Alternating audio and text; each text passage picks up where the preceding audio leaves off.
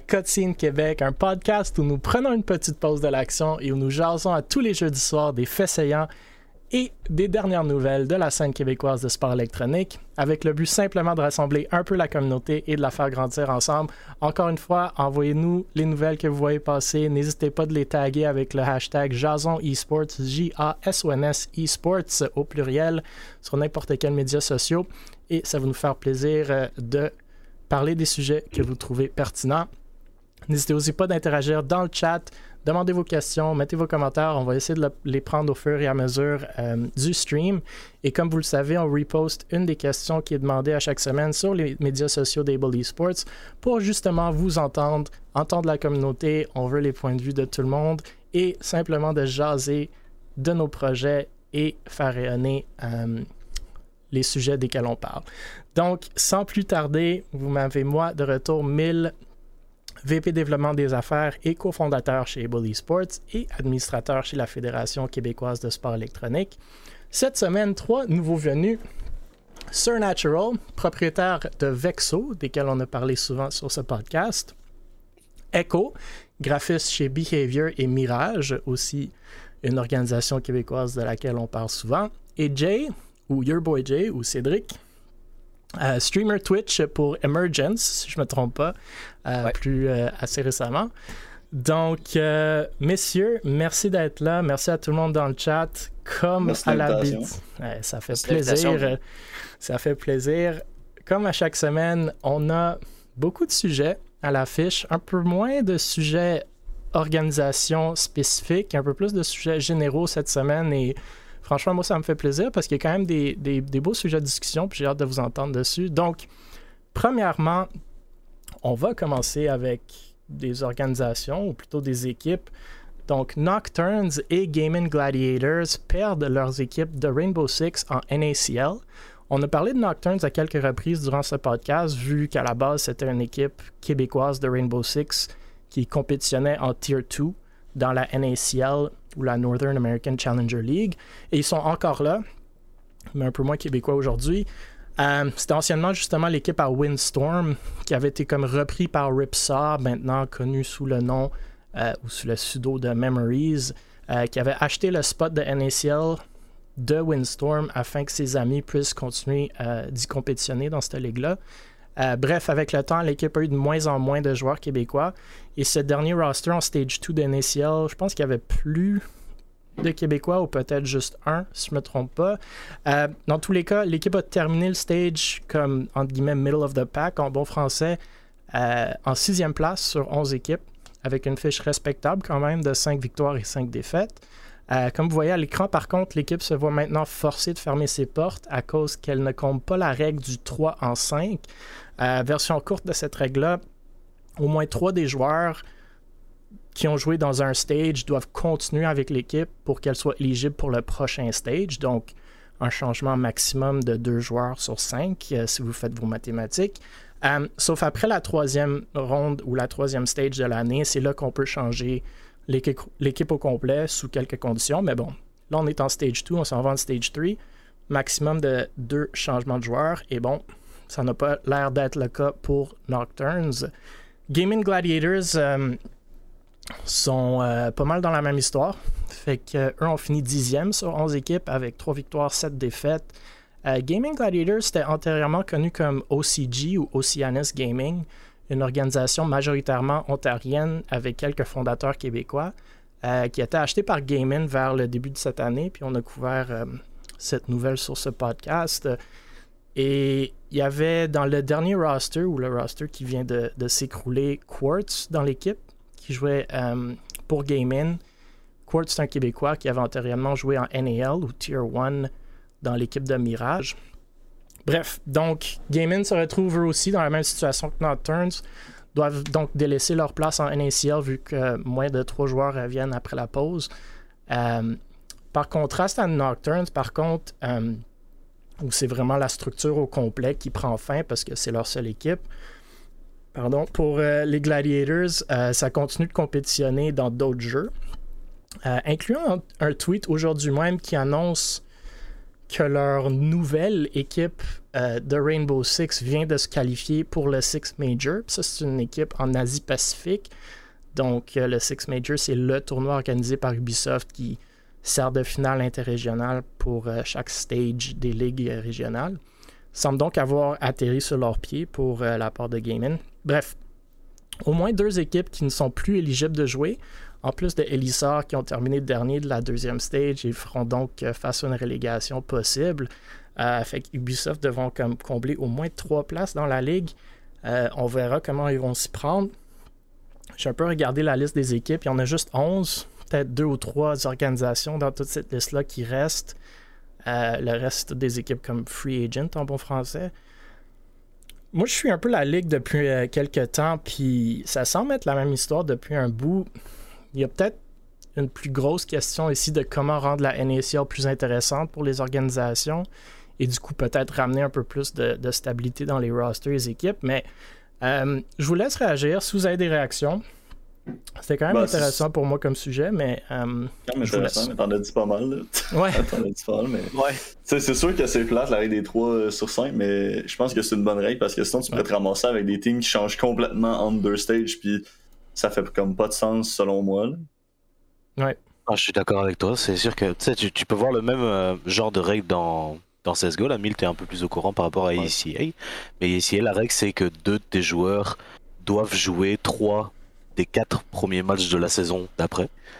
Enfin, c'est un peu plus, peut-être, un, peu moins euh, punitif, mais c'est sûr que ça évite euh, justement des, des, énormes boosts en ramenant cinq joueurs monstrueux, puis après changer. Enfin, malheureusement, oui, c'est une règle qui est plate pour certaines équipes. Ça fait qu'il y a des équipes qui doivent disband, puis des joueurs qui doivent se re-retrouver des équipes. Mais, c'est à mon avis, c'est une règle qui est quand même nécessaire. En même temps, euh, ce qui est comme plate aussi, ben, c'est pour rajouter là-dessus. tu sais, comme tu disais, changer les équipes en plein milieu.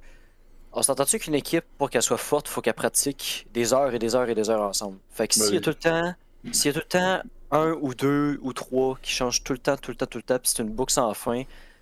Il n'y a, pas de, a pas de sérieux, il n'y a rien pour tenir le, roster genre viable puis en santé. Fait que c'est sûr que ça va. Puis on l'a vu aussi l'année passée avec Mirage, là, entre le stage 2 et 3, il y a eu beaucoup de changements, puis ça n'a vraiment pas été fameux. Puis là, moi je pense que ça va amener une stabilité, puis les, grosses, les gros noms vont vouloir s'inclure peut-être dans la, dans la Challenger League. Comme les Luminosity, ils se sont euh, pognés un spot dans la CL. Puis D'abord, ça va en amener d'autres à le faire aussi. Pourquoi tu ben, penses que ça va amener d'autres euh, orgs? Ben, parce que ça va, ça va être assez stable. Puis je pense que Ubisoft font ça justement parce qu'il y a des gros noms qui vont peut-être euh, vouloir. Euh, tu parles genre d'une franchisation plus poussée ou? Ben, peut-être avec les challengers, je sais pas. Tu sais, comme on voit avec les contenders avec Overwatch, peut-être. Ouais. Ouais, on parlait, on parlait de plus, une rumeur de plus de franchisation. Il y a une coupe de stage. Là, je sais pas si j'ai pas de temps suivi, mais je pense pas que ça s'est fait à date, là, à moins que je me trompe. Je sais pas. Euh, mais... Echo, il parle, euh, Echo parle de gros noms qui, peuvent, qui peuvent revenir sur, sur la scène euh, sur la scène de, des sports sur Rainbow Six. On peut avoir le même exemple sur Valorant. Je change carrément de, de jeu, mais tu sais, sur Valorant, Optic, ça faisait des années qu'on n'entendait plus parler sur d'autres mm-hmm. jeux. Puis là, ben, ils viennent d'arriver sur Valorant, puis ils pètent tout. C'est une équipe qui, qui, sont là depuis des années, des années, puis ils viennent d'embarquer genre dans, dans, dans le top. Ouais, il y a une question de timing pour Valorant. Valorant, justement, ils viennent de comme un peu. je sais pas si le bon mot c'est franchissation, mais ils viennent justement de lancer comme ça va être qui les, équipes officielles euh, de Valorant. Fait qu'on a vu beaucoup justement du Tier 2 de Valorant, beaucoup d'organisations quitter la scène à cause qu'ils ne seront pas tombés dans cette bucket-là d'équipes qui ont été acceptées. c'est un peu ça le parallèle que moi j'aimerais faire avec Rainbow Six, c'est qu'en NACL, ça bouge beaucoup. Il n'y a pas beaucoup d'organisations. Luminosité sont là, puis je suis quand même assez surpris de les voir là, mais c'est très très cool. Puis j'espère justement, comme Echo a dit, que ça va être un trend grandissant parce que c'est une scène qui peut être assez vibrante, qui peut être très très cool. C'est pas le plus gros jeu, c'est un vieux jeu, c'est pas nécessairement un jeu en croissance, mais il y a toujours eu une relativement petite, mais quand même pas négligeable communauté qui sont qui ont beaucoup d'énergie. Euh, les, événements, genre même le Invitational, euh, c'est, les fous sont, malades. Ouais, c'est ça, c'est des, des trucs incroyables. C'est une, petite communauté, mais les supporters sont là, puis c'est, incroyable à chaque fois. Ouais, puis moi, ce que j'adore, justement, c'est un jeu Ubisoft, fait à Montréal. Euh, souvent, on a les majors ici aussi, ou du moins historiquement, puis je suis certain que ça va revenir. Puis, oui. sais, ça, ça crée quelque chose de très vibrant au Québec. Moi, ce qui est malheureux, puis tu sais, je l'ai mentionné, Nocturnes, à la base, c'était une équipe full québécois. Euh, il y a deux stages, il en restait quand même trois ou quatre. Là, je viens de regarder toutes les équipes. Il y a 11 équipes en NACA, donc 55 joueurs. Il y en a juste 6 qui sont canadiens, donc même pas 10%. Euh, il n'y a plus d'équipes québécoises. Euh, puis moi, le- un des problèmes en NACL que j'ai vu, parce que Able, on, est, on a essayé de rentrer en NACL, puis on avait même. On est même allé chercher un spot, puis on l'a jamais annoncé, puis on a laissé aller l'équipe, parce que les expectatives de salaire de ces gens-là sont comme démesurées en Tier 2. Le retour sur investissement dans cette bucket-là est très minime, sinon quasi inexistant. Puis ces gars-là ont été offerts des salaires par des organisations anciennement. Sais, on pense à Honor, on pense à, je sais pas, n'importe lesquels, qui ont offert des salaires de genre 1000 dollars par joueur par mois à ces joueurs-là. Tu sais, fine, at the end of the day, c'est pas un salaire, c'est tu peux pas vivre là-dessus, ou du moins pas, pas très bien, mais ils ont été offerts des salaires comme ça. L'organisation est morte après six mois parce que ben, ça n'a aucun sens, puis ils n'ont jamais un retour sur investissement. Mais là, maintenant, ces gens-là pensent que ben, c'est le salaire moyen de la NACL. Fait que là, on voit deux ou trois orgs sur 11 équipes dans la NACL, puis je trouve ça dommage. Je sais pas si Ubi ont des plans justement à rendre la scène Tier 2 un peu plus viable, mais selon moi, elle l'est pas en ce moment. Euh, même que la scène Tier 1 à, Rainbow, j'adore le modèle, puis relativement à d'autres jeux, est assez viable en termes de financement pour les organisations, puis on en a parlé un peu avec Babin, qui, est le, le fondateur de Mirage, puis qui ont une équipe en NAL. Fait que je sais pas s'il y a un problème un peu plus grand, mais je suis un peu surpris quand même. Deux équipes viennent de mourir. Ça veut dire que 10 joueurs dans la NACL, qui est pas facile de rentrer dans la NACL en tant que joueur, ont comme décidé de juste délaisser leur place en NACL, puis pas continuer. D'habitude, c'est quelque chose que le monde se bat assez fortement pour accéder, right? Nocturne, c'est une grosse équipe. Là. Ils, ont, ils ont quand même euh, eu Nyx puis Marmelade dans leur équipe. Ouais. là, Puis c'est des gros noms. Là. Puis moi, je pense que les joueurs de la NACL, ils veulent un gros salaire parce qu'ils jouent contre des gens qui ont déjà été dans la Pro League. Ouais. Ouais, c'est ça. C'est clairement à cause de ça. là. Ils se disent, moi, je suis capable de compétitionner contre des T1 puis des pros qui ont déjà été dans la, dans la NAL. Pourquoi j'aurais pas de salaire, moi? Mais tu sais, en même temps, c'est pas toujours Ben, comme ça que ça, ça, fonctionne. c'est ça. C'est du monde qui disent il y a du monde à mon, à mon, à mon niveau qui ont eu des salaires. Moi, je mets un 30 heures, comme Jay l'a dit, il faut que tu pratiques. là. Je mets un 30 heures par semaine pour jouer à ce niveau-là. Je mérite un salaire. Puis je les comprends. D'un côté, je les comprends dans le sens Mhm. que pourquoi rejoindre une org si je me fais pas payer? Je vais rester free agent. Genre, what's the point? Là, si j'ai un 100$ par mois ou si genre, vous, vous m'envoyez des jerseys, genre, je m'en fous, right? Um, Une team comme One Shot, ouais, c'est ça. pas vraiment d'investisseurs ou Ce que je trouve spécial, c'est les- sont, euh, Ce que je trouve spécial, c'est plus les joueurs qui veulent plus jouer ensemble, surtout Mhm. pour gaming qui ont eu des relativement bons résultats, mais bref. Euh, C'est ça que je trouve un peu bizarre. C'est comme. Est-ce que. Parce que j'imagine que sans roster, ils peuvent pas réellement rester à ce niveau-là puis jouer dans ce niveau-là, à moins qu'ils retrouvent. Ben, il faut qu'ils roster- rentrent dans un autre Hein? roster, fait que c'est sûr Exact. que certains de ces 10-15 joueurs-là vont sûrement aller dans d'autres rosters. Mais, ça veut dire qu'il y en a certains dans nécessairement, il y ces en a- 10-là qui C'est vont plus ça. être là. Puis je me dis, est-ce que. Genre, ça aurait pas valu l'effort de rester ensemble pour, genre, garder le spot? Je sais pas. C'est ça mon questionnement aussi.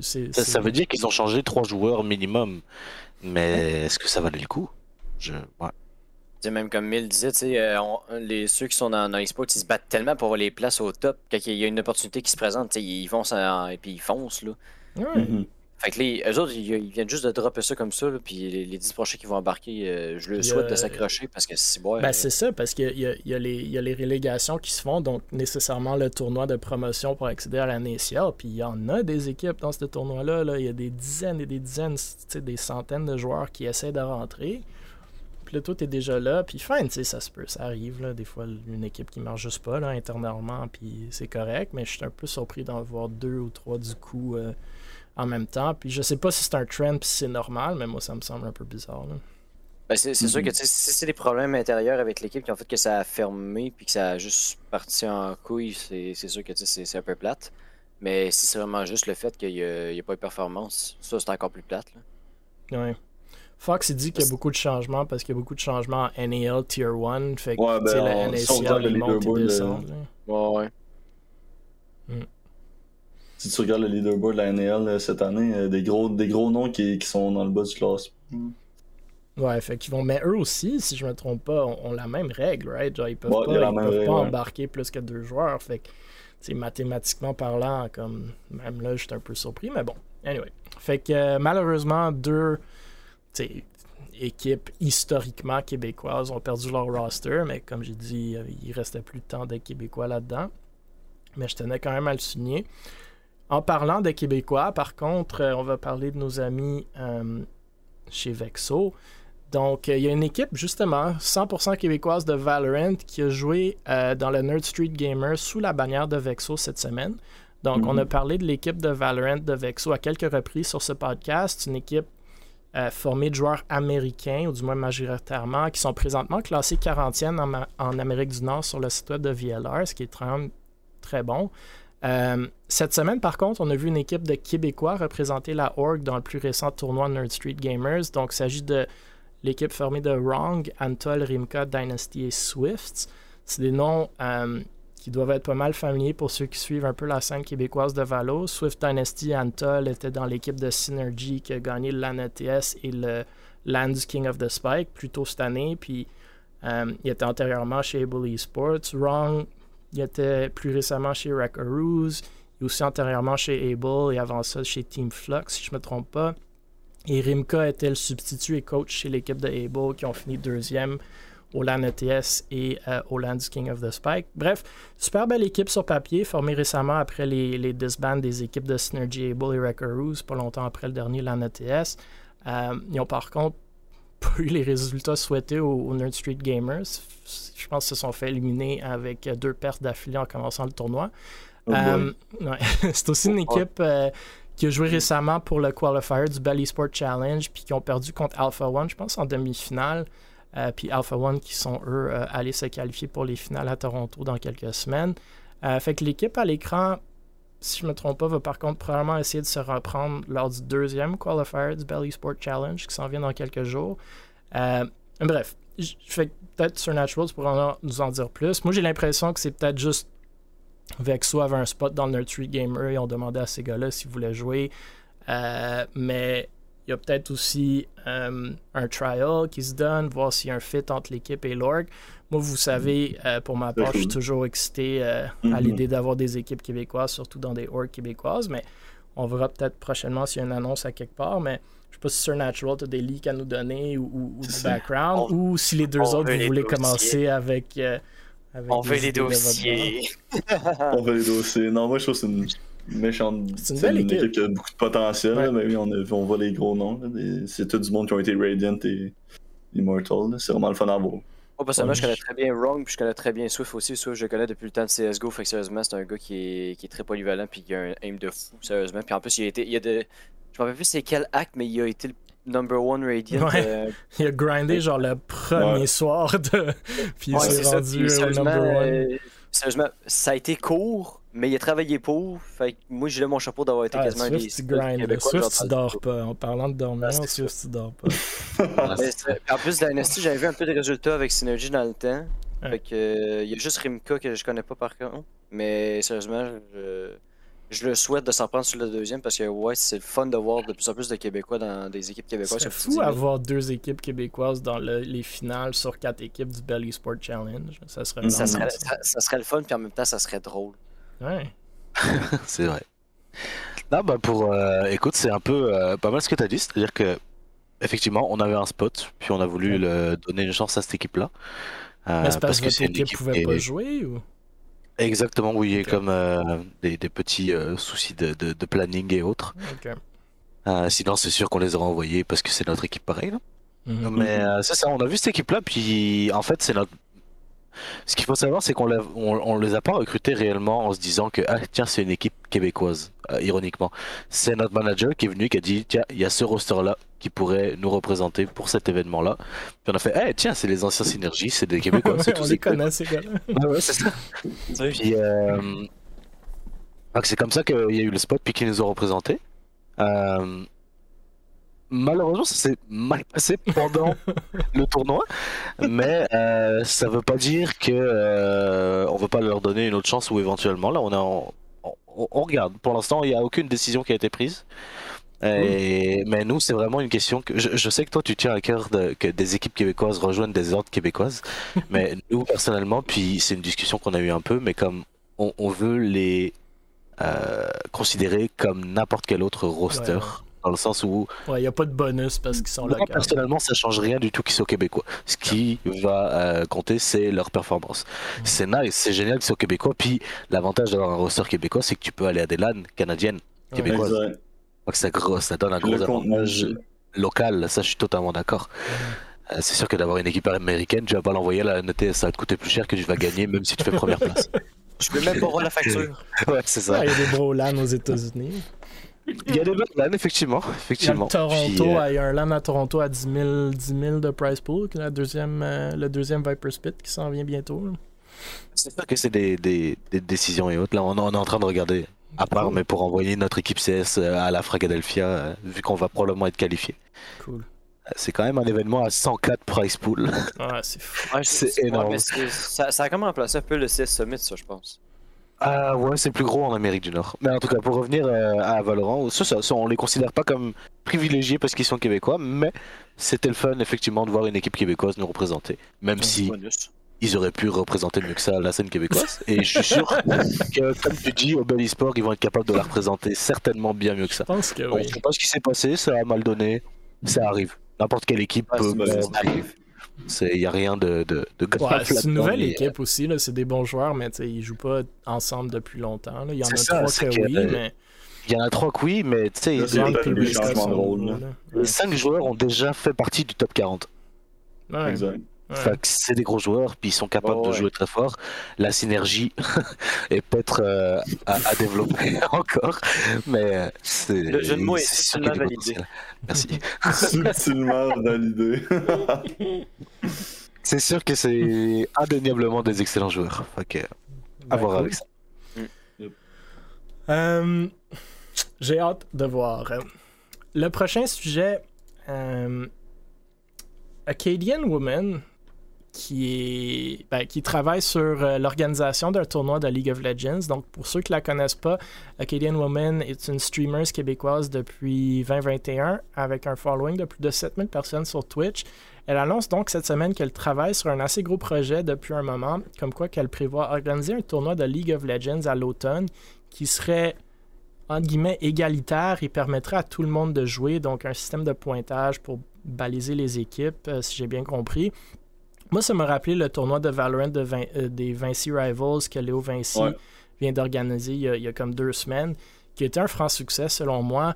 Euh, on a parlé de ce tournoi lors de notre dernier podcast, je ne me trompe pas, comme, que vous pouvez aller écouter sur YouTube, Spotify, puis, puis d'autres euh, d'autres euh, plateformes de podcast.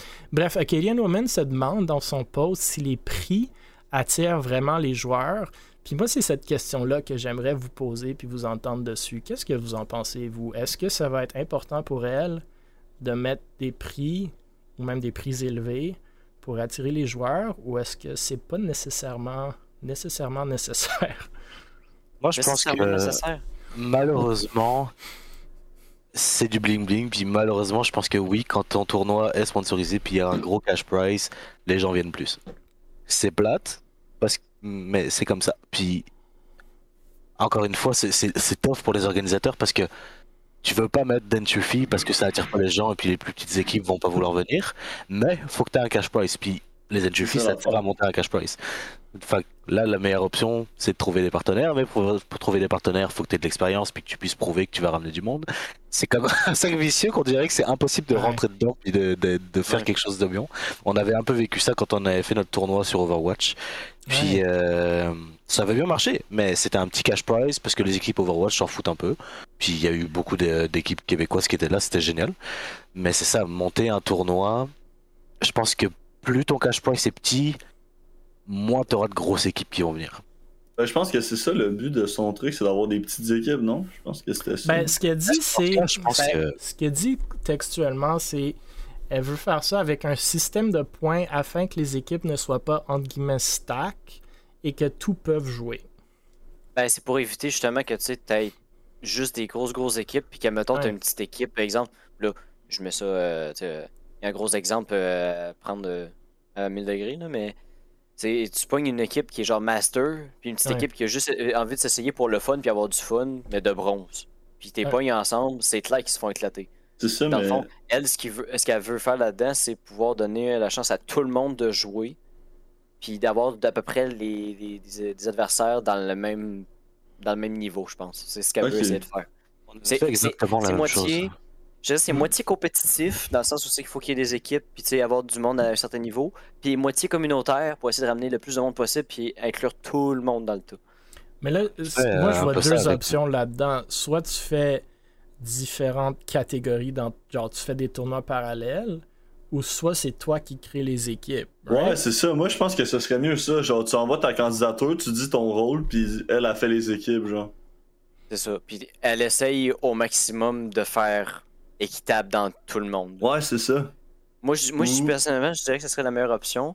Parce que dans le sens que si le monde. Ben, c'est compliqué. ouais, c'est vraiment compliqué parce que si elle met du cash prize, là, tu vas avoir deux écoles. Tu vas avoir ceux-là qui vont pour l'argent, puis ceux-là comme moi qui ça. vont là juste pour le côté genre esprit d'équipe, travail d'équipe, Ouais. le fun, mais juste vraiment le fait d'être en équipe, le travail d'équipe. Parce que c'est ça que. prendrais- C'est ce qui- c'est les deux écoles de. Moi, je- j'adore, moi, son idée. Puis, comme je vous dis, ça me, idée. rappelle, ça me rappelle ce que Léo a fait. Léo, pour ceux qui ne savent pas, les Vinci Rivals, c'était quatre équipes. Il a choisi comme quatre capitaines d'équipe. C'était low, elo, fait gold Moi, c'est au ça, que je ferais, moi, je pense, à Ça, c'est très cool.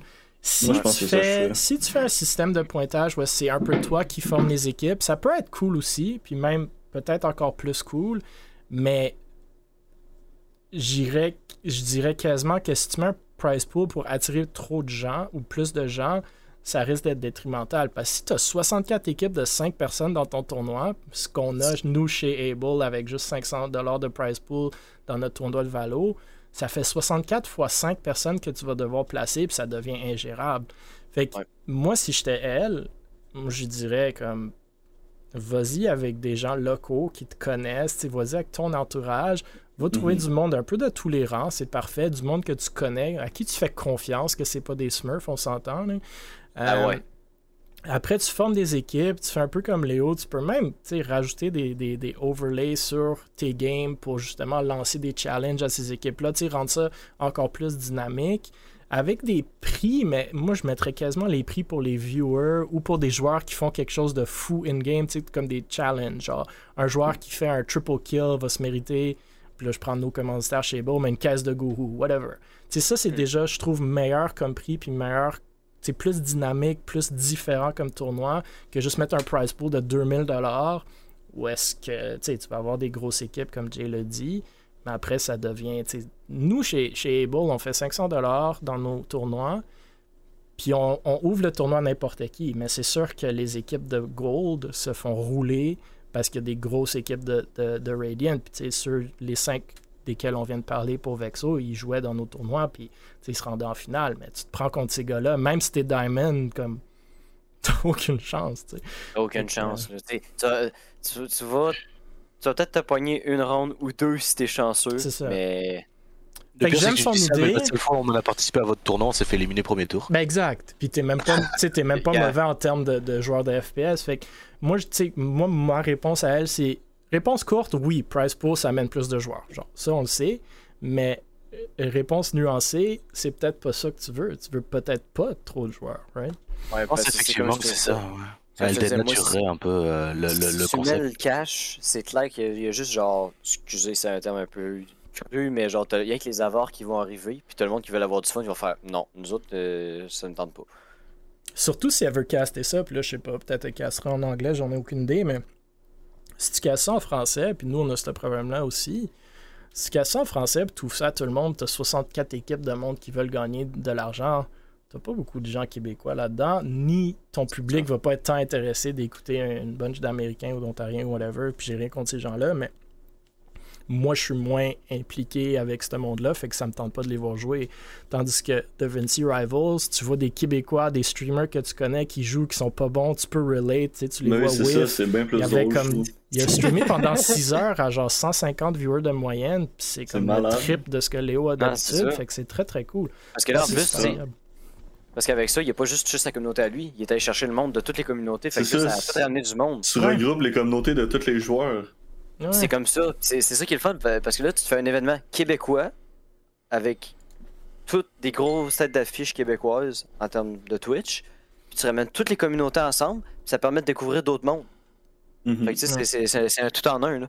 Puis je- comme je l'ai ajouté, genre, je regardais le chat tantôt. Il y a Pinky qui disait à peu près la même affaire que moi tantôt. Elle dit dans ce genre d'événement, pas besoin de prix, la visibilité, vivre l'expérience va attirer du monde. C'est ce que je disais par rapport, tu sais. T'as Ouais. le monde qui veut juste l'argent, t'as le monde qui veut être là pour l'expérience, l'esprit d'équipe, puis tu sais, juste. Ah, Genre, puis tu sais, une un soirée, vendredi soir, le fun entre, euh, Ben, ben, casual. Puis-. Puis en plus, pour ajouter sur le fait qu'on on dit que c'est peut-être pas nécessaire de mettre un price pool, il y, a- il y a Fort qui dit Anyway, elle a une assez grosse communauté, faire ça sans price pool. C'est ça. C'est c'est vrai, ça, c'est le monde qui peuvent se permettre de faire des tournois, puis pas nécessairement mettre de price pool parce que juste la communauté, ils ont tellement envie de participer, puis juste faire Ouais, plaisir ça. à, Elle va déjà se trouver leur 4 à streamer 8 ou streamer équipes. Ouais. Ça va être euh, de même. Là. Je pense que le mieux, effectivement, c'est que dans cette optique-là, c'est quasiment mieux qu'elle mette pas de price pool parce que ça Ouais. va attirer justement le côté récréatif. Je le vois quasiment comme si elle organisait c'est une petite ligue amicale de soccer. Exact. C'est un Ouais, peu, c'est- pas, sûr, c'est- c'est- c'est pas un major, c'est genre la petite ligue Ouais. de quartier qu'on fait des équipes, on a du fun. Genre, C'est souvent plus le fun de euh, regarder, right? Ouais. Parce que tu Ouais, connais ces gens-là, puis c'est. les gens sont c'est drôles, drôle, puis ils c'est se font torcher, puis ils trouvent ça drôle. C'est ça, hein, ouais, bien Sur sûr. point- Sur ce point-là, il faudrait qu'elle vise plus, sur- euh, elle mise plus sur le côté communautaire que compétitif. Ouais, puis en, en tant- en que streamer, je pense que c'est justement ça. C'est le but ultime de tout ça, c'est de grandir ta communauté. Fait que pourquoi tirer avec trop compétitif plutôt que communautaire, mais. Ben, c'est ça, parce que là, c'est- à double tranchant, parce que là, oui, tu organisais un tournoi, sauf que si toi, normalement, t'as l'habitude de divertir le monde sur ta chaîne et ta communauté, puis là, d'un shot, tu le garoches une compétition de jeux vidéo dans la face, puis ils connaissent pas ça, puis ils voient que c'est trop juste sérieux. Ouais, puis c'est super sérieux comme casting et tout. Ouais, Si c'est le tryhard si le tryhard est au maximum, là, le monde va pas aimer ça, puis ça va juste partir, puis ça va lui donner un gros coup. C'est ça, c'est quelqu'un qui pas connaît le même pas. C'est pas, c'est le même marché cible. là. Non, je suis d'accord. C'est- C'est c'est sûr que, tu sais, oui, elle va faire ça, sa communauté va la suivre à 110% parce qu'il y, a des- il y a des fidèles, mais en même temps, ça va quand même lui donner un grand coup de poing dans, dans le front, là. Mhm. Passer du divertissement, euh, ca- casual, à plein d'affaires, tu sais, rigolo, parce que je pense qu'elle a déjà fait du Just Dance, affaire de même, tu sais. Puis là, du- Ouais, son stream est cool, puis il est varié, puis. ouais. Ben, cool. Je pense qu'on est d'accord. qui a jamais fait de Ligue. Ben ça, c'est ce qu'on a parlé avec Léo euh, il y a une couple de- d'épisodes. Puis c'est quasi encore plus nice, tu sais. c'est- C'est bien plus drôle.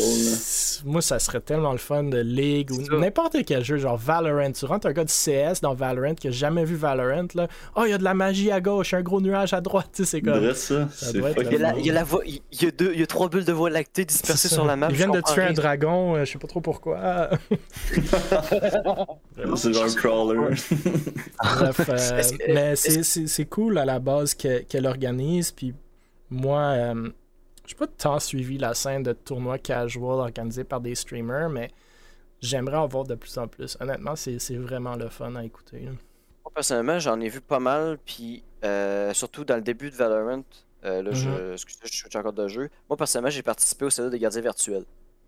Sérieusement, Ouais, ça a le, été le très bien là, réussi. ouais. Ouais, ça, ça a été très bien réussi. Puis je pense qu'il y en a eu un deuxième après. De, je me rappelle plus c'est quel autre, mais c'est une autre communauté euh, justement euh, pour aider les, gens en difficulté.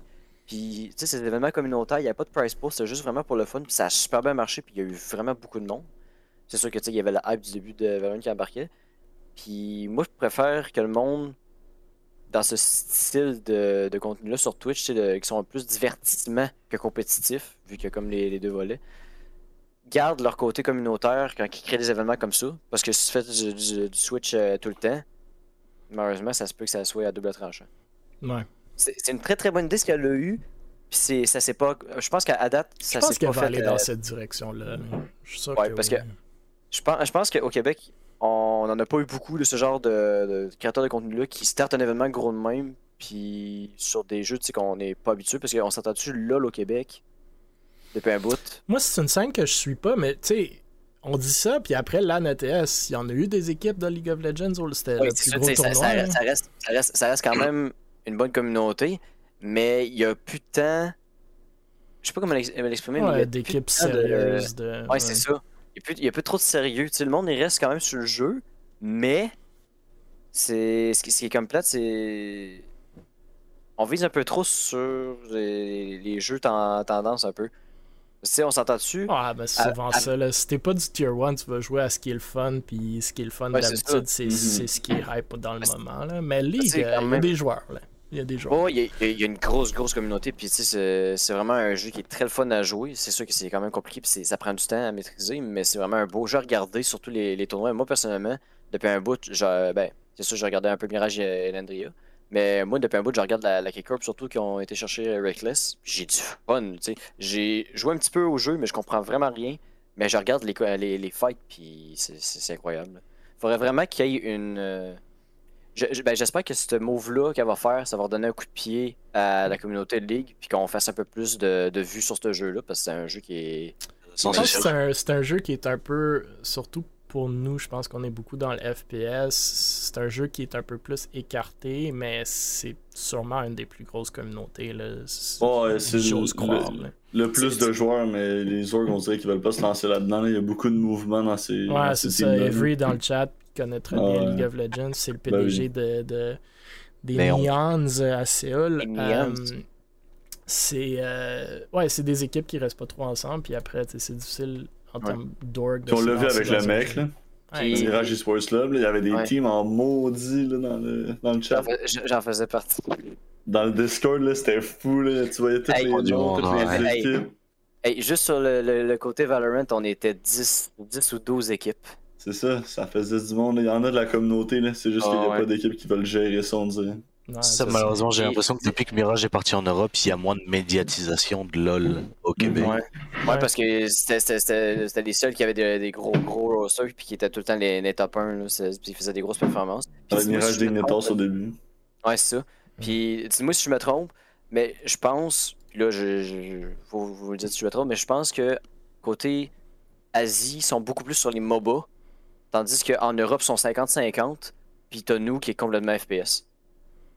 Honnêtement, FTL, je dirais pas ça parce qu'il y a quand même. la euh, LCS est quand même big. Là.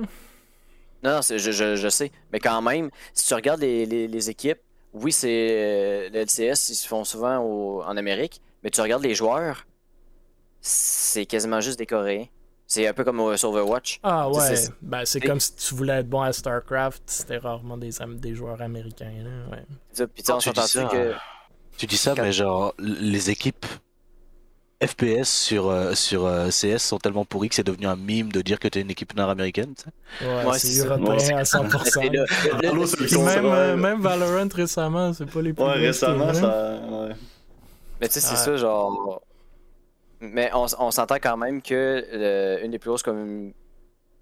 La majorité des joueurs pro sur League viennent surtout d'Asie, puis genre, ce qui Ouais. serait bien, c'est de ramener un peu plus du côté MOBA sur, euh, sur, sur- sur le côté qué- québécois.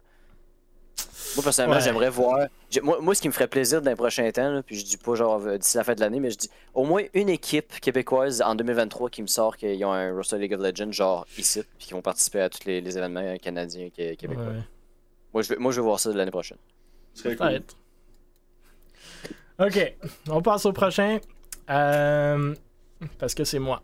Euh, bon, je vais justement me, me plugger un peu euh, pour annoncer que j'ai participé la semaine dernière à un podcast qui, est intitulé The Business of Esports.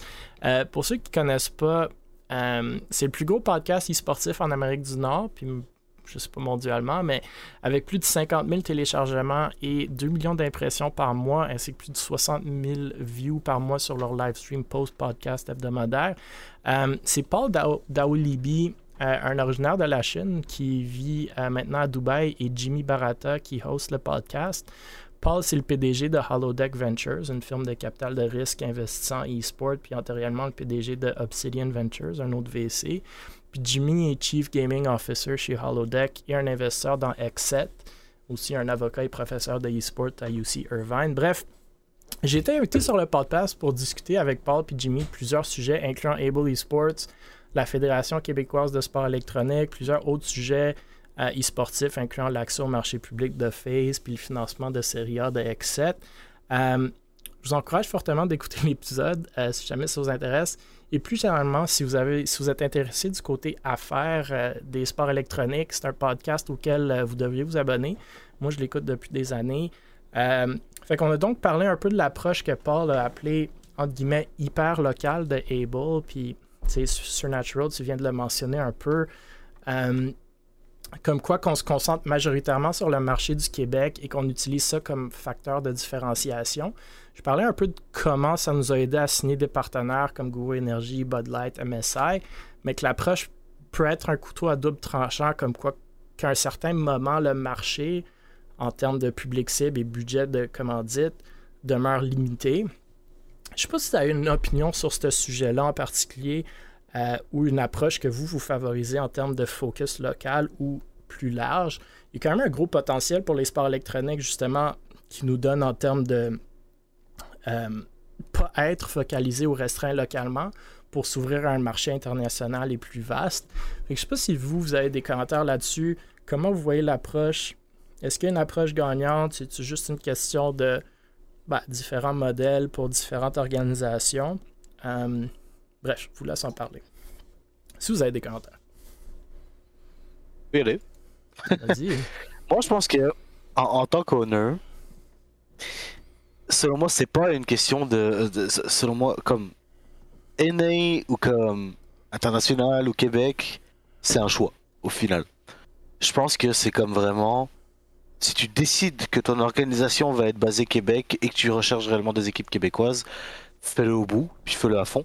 Puis oui, il y a des inconvénients, mais il y a des avantages. On en parlait, les LAN sont des avantages. L'inconvénient, c'est que tu auras peut-être un peu moins d'audience, moins de public. Euh, l'avantage, c'est que ton public va vraiment te soutenir parce que c'est local. Euh, il y a certains trucs qui font aussi que le Québec, à l'international, je parle pour CS, mais je sais pas du tout pour les autres jeux, mais des fois, la réputation des Québécois en tant que joueurs est pas la meilleure. Euh, on est quand même considéré comme toxique au Québec. on se considère nous-mêmes comme toxiques, je crois. Donc, euh, c'est ça. je suis habitué, je viens de France, tu vois, je, suis très habitué. Euh, en, termes de, en termes de CS, il n'y a pas même beaucoup de Québécois, Québécoises qui ont percé. Il y en a quelques-uns, quelques-unes. Mais, très mais je parle plus du T2 étoiles et mettons que tu, tu, vas sur un serveur, tu joues du, une PUG ou autre, tu dis que les Québécois, les gens, faut comme. bon, au final, c'est eux qui se retrouvent à être toxiques aussi. Ils vont faire ah, baguette, baguette. Mais bon. T'inquiète, toutes mes games de CS sont comme ça de, de c'est incroyable. En tout cas, je pense que quand il arrive, tu choisis un peu. Si tu choisis d'être une orque québécoise, comme nous, c'est un peu notre vision dans le, le, long terme, c'est plus d'être une orque québécoise, mais d'aller chercher Amérique du Nord au complet. Mhm. Puis encore là, tu vois, on a un partenariat avec la Corée, avec Neons ah. en Corée. Enfin, qu'on n'est pas fermé à rien du tout. Puis, on a déjà eu des conversations avec des équipes sur certains jeux en Europe. Ça n'a mhm. pas abouti, mais on, c'est, notre choix au final de pas se fermer de porte, puis de pas euh, se restreindre pour aller chercher les meilleures équipes possibles. C'est sûr que ce côté-là aussi a des inconvénients parce que ça fait que si on veut aller chercher des petites compagnies québécoises, bah, ils s'en foutent un peu de nous parce qu'au final on représente pas le Québec. On représente le Québec en tant qu'organisation, mais nos rosters ils sont américains puis ils sont perdus dans la foule de rosters américains qui existent. c'est sûr qu'il y a des inconvénients, des avantages aux deux. Je pense que c'est pour ça que selon moi c'est vraiment un choix puis qu'il faut assumer le choix au maximum. Hmm. Écoute Jay, d'autres choses à ajouter sur ce... cette réponse très éloquente de Supernatural? Ben, c'est sûr qu'il faut pas se fermer. Parce que c'est ce qui fait que ça, ça crée des, euh, des petits pépins un peu partout. Mm. Mais je, ça, puis je respecte complètement les équipes qui restent au Québec. C'est, génial. puis ça fait grandir la scène mieux, au Québec. Parce que sinon, je te sors du podcast. non, mais c'est, vrai. Puis même si tu regardes dans le passé, je veux dire, euh, moi je pense toujours à, à, Savard, François Savard, qui a toujours fait une énorme job pour faire sortir l'e-sport au Québec. Puis il le fait encore moins, mais il le fait encore il, a tellement eu un rôle important. Puis c'est des équipes comme ça, comme Boéréal et autres, qui sont restés québécois, qui mm. font que maintenant, déjà, tu as le droit d'être joueur compétitif au Québec. Puis, c'est ce genre de choses-là qui font que, que, ça fait grandir le Québec. Puis, heureusement qu'il y a des organisations qui restent québécoises, puis qui forcent et qui prônent l'e-sport au Québec. Moi, personnellement, je peux peut-être donner euh, justement un exemple, puis au pire, s'il y en a qui connaissent cette équipe-là, vous pourrez me dire si je me trompe pas, parce que moi, je les ai quand même côtoyés un bon bout. Euh, pour ceux qui sont quand même assez euh, vieux en termes de connaissances e-sports au Québec, il y a aussi Earthroot Gaming qui existait. Puis c'était full québécois partout. Toutes les rosters, c'était juste du québécois. Il y a le roster Call, of Duty dans le temps, quand c'était encore le, la hype de la, compétition Call of Duty. Ils sont rendus qualifiés pour la Code World League. Ils ont fait une fois le split, ça a été désastreux. Ils ont quand même gardé leur spot, mais ils ont changé tout le roster, puis ils ont été chercher une équipe américaine. L'année d'après, on n'a plus rien entendu parler de Truth, ça a tout baissé. C'est sûr que sur d'autres. C'est sûr que là, après ça, ils sont allés chercher un joueur euh, de, Maiden, mais il n'y avait pas de ça ici au Québec, c'était chose aux États-Unis. Fait oui, c'est sûr qu'ils sont allés chercher un joueur américain pour ça, mais le restant des rosters, c'était tout du Québécois. Ça, c'était le fun, c'est que c'était quand même une grosse, grosse équipe que le monde aimait suivre qui était quasiment un peu partout, sur presque tous les jeux. Puis du moment où c'est que ça a droppé, puis qu'ils ont été chercher autre chose que du québécois, puis personne ne voulait, rien savoir. Ouais, ben c'est souvent, souvent un peu le trade-off. Je pense que ça, ça, rejoint ce que Surnatural a dit. Euh, tu sais, il y a, y a, quasi une limite de. À un moment donné, si tu veux, si tu veux évoluer compétitivement puis être la meilleure, la meilleure équipe, d'habitude, à un moment donné, il faut aller chercher ailleurs. Parce juste statistiquement parlant, il y a un pool limité de joueurs au Québec, surtout de joueurs qui sont motivés à grinder puis se rendre à ce point-là. Euh, mais après, comme tu dis, si tu vas chercher des, joueurs éparpillés, ton fanbase va l'être aussi. Euh, moi, c'est un peu un trade-off de. C'est nous, une des raisons, ben, deux ou trois raisons pourquoi on est québécois, on est resté focusé québécois, c'était un, différenciation. Donc, comme Surnatural l'a dit, une, une équipe dans une foulée d'équipes américaines, j'ai trouvé, j'ai eu de la misère à trouver un facteur de, différenciation en approchant des commanditaires potentiels. Fait que si tu vas à Bud Light puis tu leur dis on est la 300, 300e équipe en Amérique du Nord avec 4000 followers quand il y a des centaines de orcs qui en ont 40 000, tu vas peut-être avoir de la misère à différencier. Fait que nous, ça nous a permis d'aller chercher des commanditaires qu'on aurait, je pense, pas eu autrement. Mais euh, en termes de compétitivité, ça te limite. J'en ai parlé, on a essayé de trouver une équipe de NACL, puis on n'a pas été capable, québécoise. Euh, on a essayé, même League of Legends, on a cherché un, petit bout après le dernier LANATS, pas celui-ci, mais l'autre d'avant virtuel.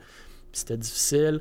Fait que c'est, des approches différentes. on a parlé de Gaming Gladiators. Eux, un peu comme la stratégie de Vexo, sont partout à travers le monde. Là. Il y avait une équipe Rainbow Six NACL. leur équipe en Asie-Pacifique vient de se qualifier. Fait ils sont partout. Puis ça, ça, a l'air de bien fonctionner. mais euh, moi, euh, d'un autre point de vue, j'ai, juste pour ramener un peu au podcast, j'ai beaucoup aimé le fait d'avoir été invité. Je pense, j'espère, puis c'est le but de ce podcast-ci aussi, que ça va faire un peu rayonner, c'est pas juste Able, mais la scène québécoise. Euh, mm-hmm. Puis d'ailleurs, il y avait un autre Montréalais qui était sur le podcast récemment, Félix Lahaye, euh, fondateur de United Esports, une organisation internationale spécialisée dans l'e-sport et les médias de jeu. Fait que un beau podcast si vous ne l'écoutez pas, euh, je vous le recommande fortement. Puis euh, vous pourrez me dire, euh, si vous l'écoutez, ce que vous avez pensé de mes réponses à Paul et Jimmy. Le prochain sujet. je voulais juste aborder un peu sur ce sujet. Je trouve qu'il y a un point aussi qu'il faut se mettre à la place des joueurs pour comprendre comment tout ça place. Parce que, comme. Mettons que moi je me retrouve à être un joueur québécois, ben Malheureusement, il n'y a pas grande équipe. Si j'atteins un certain niveau, il n'y a pas grande organisation québécoise qui va être capable de subvenir à mes besoins puis à m'offrir les ressources nécessaires pour monter encore plus haut. Qu'est-ce que j'allais dire Malheureusement, à un certain point, je pense que c'est un peu une roue, euh, un cercle vicieux parce que les joueurs québécois sont obligés d'aller voir à l'international pour monter plus haut en niveau. Et s'ils le font pas, ils peuvent, je dis pas, ils vont, ils peuvent stagner. Puis encore là, euh, c'est tout euh, statistique et autres parce que des joueurs très forts au Québec, il y en a statistiquement moins Ah, qu'aux. États-Unis, puis c'est normal. Mais ceux qui sont excellents, on va avoir beaucoup moins de visibilité, puis moins d'opportunités s'ils restent au Québec, versus s'ils vont euh, pour une orgue américaine ou une orgue qui est, comme tu dis, plus facilement suivie, plus sui- suivie, puis qui va réussir à avoir genre 40, 50 000 followers facilement comparé à une orgue québécoise qui va stagner à 3, 4 000, 5 000. Ouais. C'est, que je pense qu'en termes de joueurs aussi, mais il y, a- il y a quand même une sorte de dilemme qui se pose. Puis encore là, je reste sur mon décision que c'est un choix aussi, peut-être des joueurs. Mais c'est sûr que ça, ça crée quelque chose qui fait que malheureusement, les, les joueurs aussi ont ce choix-là à faire à un certain point. Puis ça, ça, ça, ça rend la scène québécoise peut-être un peu trop T2. Je sais pas trop comment l'expliquer, mais tu vois ce que je veux dire. Même plus loin que ça, mais. Ouais, Ben, parce que moi, j'allais dire la même chose un peu que Sorna, parce que ce qui est, c'est comme plate un petit peu, c'est là, c'est sûr que tu sais, il y a tout le temps le, il y a tout le temps le mot budget qui vient avec ça.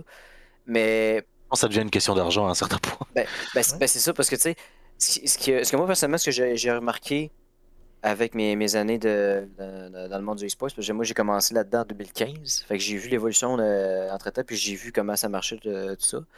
Puis le gros gros problème, puis je sais pas si vous êtes d'accord avec moi, puis je me, je mangeais des, retours, là. mais oui, il y a une certaine structure dans les équipes. T'as quand même Léona qui dirige tout, t'as ceux qui s'occupent des réseaux sociaux, t'as les graphistes, tout ça. Mais quand tu arrives au niveau des joueurs, t'as les managers pour certaines affaires, mais comme tu disais, Sornan, il manque de ressources pour les joueurs. Moi, personnellement, pour les peu d'équipes que j'ai pu jouer assez longtemps, puis être dans une équipe, puis faire des, des matchs officiels, il n'y avait pas de ressources. On était laissés à nous-mêmes. Il y avait quand même le- la Ouais, structure de absolument. l'équipe au-dessus, mais on n'avait pas de ressources pour nous autres. Puis là, c'est sûr qu'on n'est pas comme aux États-Unis où ils ont des comme euh, les, les grosses, grosses équipes que tout le monde connaît, là, que eux autres, c'est des millions et des millions. Là. Mais eux autres, avec le budget qu'ils ont, encore une fois, c'est comme je dis, c'est ils ont, ils ont les, ils ont les trucs pour ça. Euh, eux autres, bon, c'est sûr que nous autres, on peut se faire ça nous-mêmes, mais eux autres, ils ont des, ils ont des cuistots, ils ont des, euh, ils ont des physios, ils ont des chiros, ils ont des tout. À un certain Puis- point, oui, c'est sûr, c'est l'équipe de sport. C'est c'est clair. C'est pour, ça que je te disais budget, mais tu sais, juste. Moi, personnellement, personnellement, ce qui me ferait capoter, c'est de savoir qu'une équipe au Québec aille chercher quelqu'un, tu sais, même juste, pas besoin d'aller chercher, genre, euh, chercher un contrat, etc., avec un professionnel, genre, t'as une connaissance qui étudie ou qui est là-dedans, genre, moi, par exemple, là, moi, j'ai- rien à voir là-dedans parce que je suis pourri en gestion. C'est pour ça que j'ai jamais été dans, les hauts rangs d'une équipe, je suis tout le temps resté au niveau de joueur. Mais moi, si j'avais été capable de monter puis être genre dirigeant d'une équipe, moi c'est clair que si je me trouve quelqu'un qui est euh, exemple intervenant, intervenant social ou quelqu'un qui travaille avec le mental, c'est clair que je lui demanderais un service, c'est sûr que genre quand, je, pour- je pourrais, je le paierai. Mais tu mets quelqu'un pour travailler le mental de- du monde, tu vas tellement avoir des joueurs plus sains mentalement, puis tellement mieux pour performer.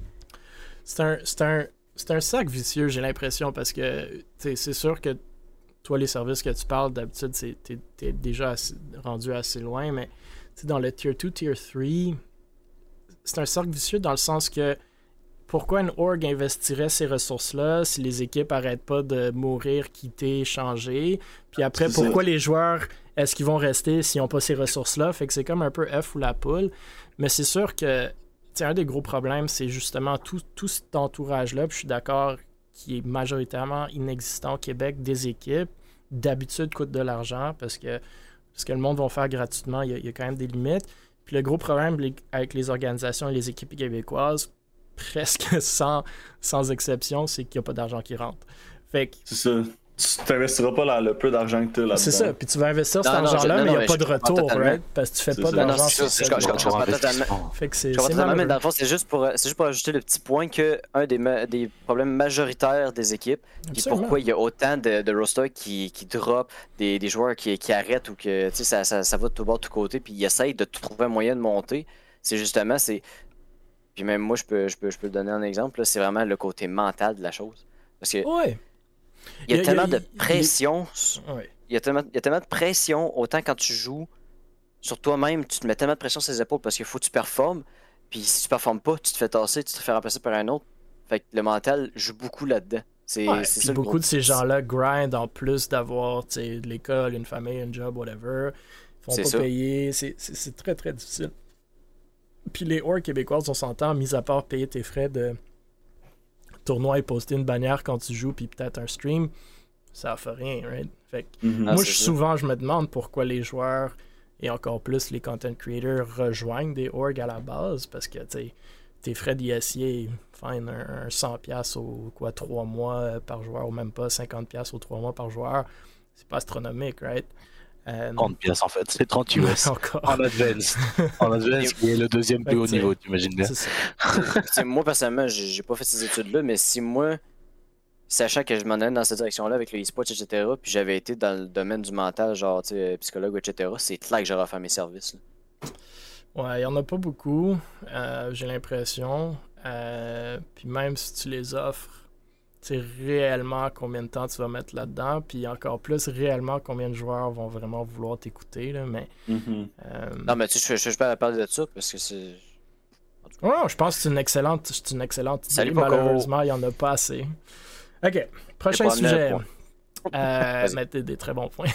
Euh, prochain sujet. Un partenariat entre la guilde et l'aparté en parlant de mental pour contrer l'harcèlement sexuel en milieu de travail. Fait que le, partenariat, le partenariat vise à offrir aux employés de studios membres de la guilde une ligne téléphonique anonyme pour contrer l'harcèlement sexuel et violence en milieu de travail. Nous avons parlé de la guilde à quelques reprises lors de ce podcast, mais pour ceux qui sont toujours pas familiers, la Guilde, c'est un organisme à but non lucratif qui regroupe les développeurs de jeux vidéo indépendants et internationaux, les créateurs, les établissements d'enseignement et les entrepreneurs des domaines connexes établis au Québec. Euh, la Guilde compte plus de 300 membres et partenaires. C'est le plus gros regrou- regroupement du genre au monde. L'aparté, pour sa part, euh, c'est né à la suite du mouvement euh, MeToo ou hashtag MeToo, ou moi aussi, euh, quand des associations professionnelles et des regroupements se sont réunis pour mettre en place un plan d'action visant à agir contre toutes les formes d'harcèlement dans le milieu culturel. Bref, comme vous le comprendre, le but du partenariat, c'est de contribuer à la création de milieux de travail sécuritaires dans l'industrie vidéoludique québécoise. Si vous avez suivi un peu la scène, vous vous rappelez de plusieurs histoires qui sont ressorties visant des studios comme Ubisoft, Blizzard, Sony. Euh, en plus du. Ouais, ben, ouais, ça, Activision Blizzard. Euh, En plus du numéro sans frais euh, et anonyme pour dénoncer les harcèlements, le partenariat mettra également en place des formations, des ateliers, des tables rondes de sensibilisation adaptées spécifiquement à l'industrie du jeu vidéo. Euh, la partie offre aussi des, des services professionnels comme des conseils juridiques, médiation, etc. Euh, c'est pas mal ça la nouvelle.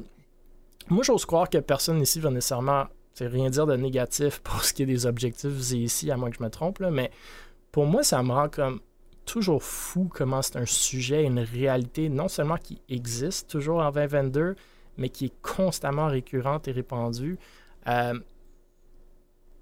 que l'harcèlement sexuel est toujours aussi prévalent, je trouve ben, déplorable. Euh, Puis non seulement dans le milieu des jeux vidéo, mais dans le milieu professionnel au large. Bref, Mhm.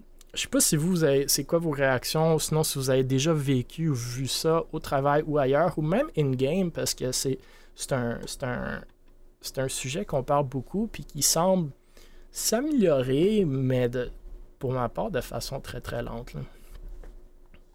Je trouve qu'il n'y en aura jamais assez là, de l'éducation à propos de ce sujet-là. Je pensais que tu allais dire pas assez de. Jamais assez de harcèlement sexuel. Ouais, non, non, Yo, mais ouais, c'est ça. si- quand, quand, tu, quand tu rejoins une partie, mettons, euh, moi c'est le jeu que je joue, c'est Valo Live, puis dès qu'il y a une fille, il y a tout le temps un gars qui fait un call ou qui dit quelque chose de vraiment déplacé, C'est comme hey, tout le temps. Qu'est-ce que tu dis, man? Est-ce que tu dirais ça à ta soeur, man, ou à ta mère, genre? Moi, c'est comment ça, je le dis. Je suis comme, guys, C'est si vous êtes capable de le dire là, vous êtes capable de le dire à n'importe quelle femme dans votre vie. Là.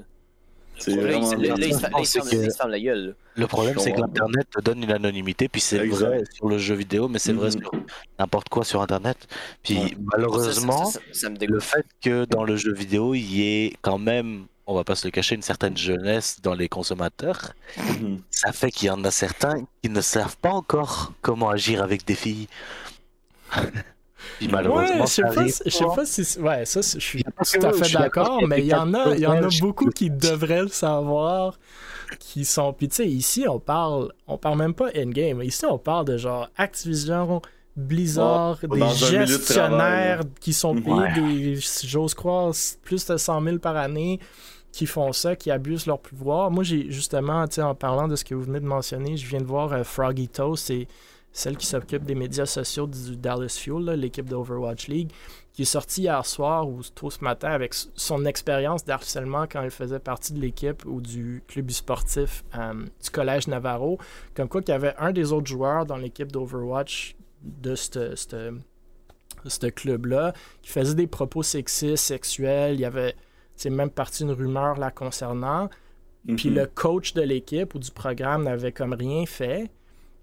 Éventuellement, le joueur a été expulsé de l'équipe, le coach a démissionné, mais selon elle, ça demeure quelque chose qui n'a pas été traité de façon adéquate. C'est souvent ça aussi, tu sais, quand on est dans une position de pouvoir, ou même pas, ou simplement où on est présent lors de ces situations-là et qu'on fait rien, je trouve qu'on est quasi complice, sinon même Ouais, coupable au même niveau que la personne. Ben, peut-être pas au même niveau, mais tu sais, c'est quand même comparable au, ni- à la personne qui pose ces gestes-là. Puis, c'est- quelque chose justement qu'on vit souvent dans le monde virtuel du gaming, surtout les filles, là. Euh, mais qui se limite pas non plus au virtuel. Fait que c'est cool qu'ils mettent ça en place, ce partenariat-là. Moi, je suis surpris que ça n'existait pas déjà. Je pense que quelqu'un dans le Ouais, chat avait, avait dit la même chose, là, Mr. Ghosty. Euh, un, un numéro de téléphone anonyme, une façon de dénoncer ce genre de truc-là, c'est c'est important. Il y a des jeux vidéo qui, qui essaient de le mettre en place. Je pense Riot a Valorant, je sais pas s'ils l'ont implanté ou ils vont l'implanter, mais ils vont commencer à, entre guillemets, écouter les voice comms pour les comprendre puis pour quasi ban c'est ça. En, en entendant des propos sexistes ou racistes. Puis il y a du monde qui disent que ils sont pas tout à fait à l'aise de se faire écouter, mais bon, entre vous puis moi, à chaque fois que vous posez votre bouton chat, comme on s'entend que vous êtes recordé. à. C'est à littéralement le aussi. bouton record. là. Euh, Ouais, c'est ça. Mais bon, je tenais à souligner cette Ouais. nouvelle-là. Je sais pas si vous avez d'autres réactions. Je pense que Là-dessus, c'est je une bonne chose que ce soit là. Puis, euh, ouais, vas-y, Jeff. C'est- J'ajoute juste une petite note humoristique là-dessus. Si t'as rien à dire, ferme ta gueule. Si t'as quelque chose à dire, ferme ta gueule pareil. c'est ça. Classique. Patrick Huard, je pense. Exactement. Malheureusement, c'est, c'est, ouais, il y a, il y a- c'est, c'est un bon pas. C'est un très bon pas vers l'avant. Puis c'est vraiment nice qu'ils aient mis ça. Mais comme. Ça, ça prouve juste que, tu sais, comme. On peut faire tellement un gros parallèle avec euh, tu sais, le, le simple mais hashtag MeToo. C'est arrivé Ouais. dans le domaine du cinéma, puis c'était Ouais. la même chose. C'est probablement un peu plus gros dans le cinéma parce que bah, MeToo ça a été énorme, puis ça a fait une grosse vague de dénonciation. Mhm. Peut-être que ça prendrait ça en jeu vidéo, un hashtag, je sais pas. Mais en tout cas, déjà là, c'est un bon pas vers ça. Puis euh, rien que le fait qu'il y ait une plateforme, il y ait une possibilité de, de dénonciation puis de défense, c'est déjà bon. Ça fait pas longtemps que je suis chez Behavior, puis j'ai déjà eu cette formation-là. C'est- Ils l'ont instauré il vraiment Pour moi, c'est quasi C'est fou Oh, qu'il faut ouais. même avoir une formation tu sais, à Ben, ces niveaux-là. des fois, il y, c'est- il en a des personnes qui s'en rendent même pas compte, qui font un petit call, qui pensent que c'est une blague, mais c'est du harcèlement. C'est faut vraiment Ouais, que c'est tu, faut que tu le dises, faut éduquer les gens. Puis... Puis, tu sais, même, même moi, vous allez, vous allez rire, je suis super C. Puis j'ai j'ai eu une formation pour ça, tu sais, j'ai une Mais oui. épicerie. Je pense que c'est une formation comme ça, il y en a dans toutes les compagnies maintenant. Moi, pareil, Ouais. dans. Mais on s'entend que les formations, ça a ses limites, right? Ouais, Comme surtout ouais. des formations Ouais. du genre, il y en a qui dorment, là. Comme, on Ouais, s'entend? Je pense que l'éducation va être plus efficace que la formation, certes. Mhm. La formation, elle va pas t'empêcher de- d'agir comme tête de- dans la vie de tous les jours. Non, mais au moins, pour ceux qui ont vraiment une bonne conscience, ils vont faire Ok, je vais faire attention à ce que je dis, puis je vais éviter certaines blagues. Puis tu peux le dire même. aussi, quand tu le vois. Ouais, c'est C'est ça. ça. Ça Je se pense c'est- je poliment. pense que c'est ça. Je pense que c'est ça. Excuse-moi, c'est parce que ce que tu viens de dire, c'est vraiment déplacé. Tu devrais peut-être t'excuser. Je là. pense que c'est ça qui manque euh, Ouais. Beaucoup. Il manque de, de bonnes personnes. Mais ce qui est le Mhm. fun avec ça, justement, le fait que c'est anonyme, ça donne une chance, euh, justement, à ce problème qu'il y a, dans, dans la société d'aujourd'hui, c'est que souvent, là, je dis pas ça euh, contre nous autres, les, les gars ou n'importe qui, moi, j'essaie d'être neutre dans toutes ces, ces affaires-là, parce que moi, justement, je veux, je veux pas de problème, puis genre, j'ai ma vision comme tout le monde. Mais l'affaire, c'est que euh, il y a quand même encore aujourd'hui, ce qui est dommage, un petit côté où les gars se sentent plus puissants que les femmes. Fait comme ça, genre, quand il se passe de quoi, ben, ils ont peur de dénoncer parce qu'ils ont peur de ce qui peut arriver après. Ouais, absolument. Tandis que là, c'est parce que là, c'est ça, parce que là, ils ont, ils ont peur de parler parce qu'après ça, ça peut se savoir. Parce que, tu sais, il arrive quelque chose entre deux personnes. Après ça, là, il y a, là, il y a- il y a une personne qui sait que c'est mal puis qui veut en parler. Elle en parle à quelqu'un d'autre. Mais l'autre personne peut faire Ah, j'ai ce dossier-là, je peux le traîner comme je veux. Fait que là, après ça, ben, la personne, elle se ramasse qu'elle se fait pas aider. Puis au lieu de se faire encourager, ben non, que la- l'autre personne, elle l'aide, elle une, répu- une réputation de merde sur elle. Fait que là, après ça, elle perd confiance en elle, puis il a plus personne qui veut l'écouter. Fait que c'est pour ça que c'est bien dans un sens qu'il a mis de trucs anonymes. Fait comme ça, au moins, ça va encourager tout le monde, Mhm. majoritairement les femmes, à dénoncer parce qu'au moins, ils pourront pas se faire juger. Ça, c'est c'est ce qui fait que le monde a de la misère à parler. C'est la peur de ce qui peut arriver par la suite Ouais. ou le jugement. C'est vraiment euh, ça le un élément du- clé, l'anonymat.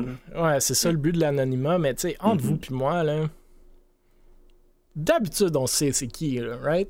Comme, On sait tout le temps c'est si qui. t'as genre, déno- tu- si t'as dénoncé ton gestionnaire, ton manager, c'est comme c'est un peu évident, mais c'est comme comme Supernatural l'a dit, je pense que c'est un bon pas dans la bonne direction.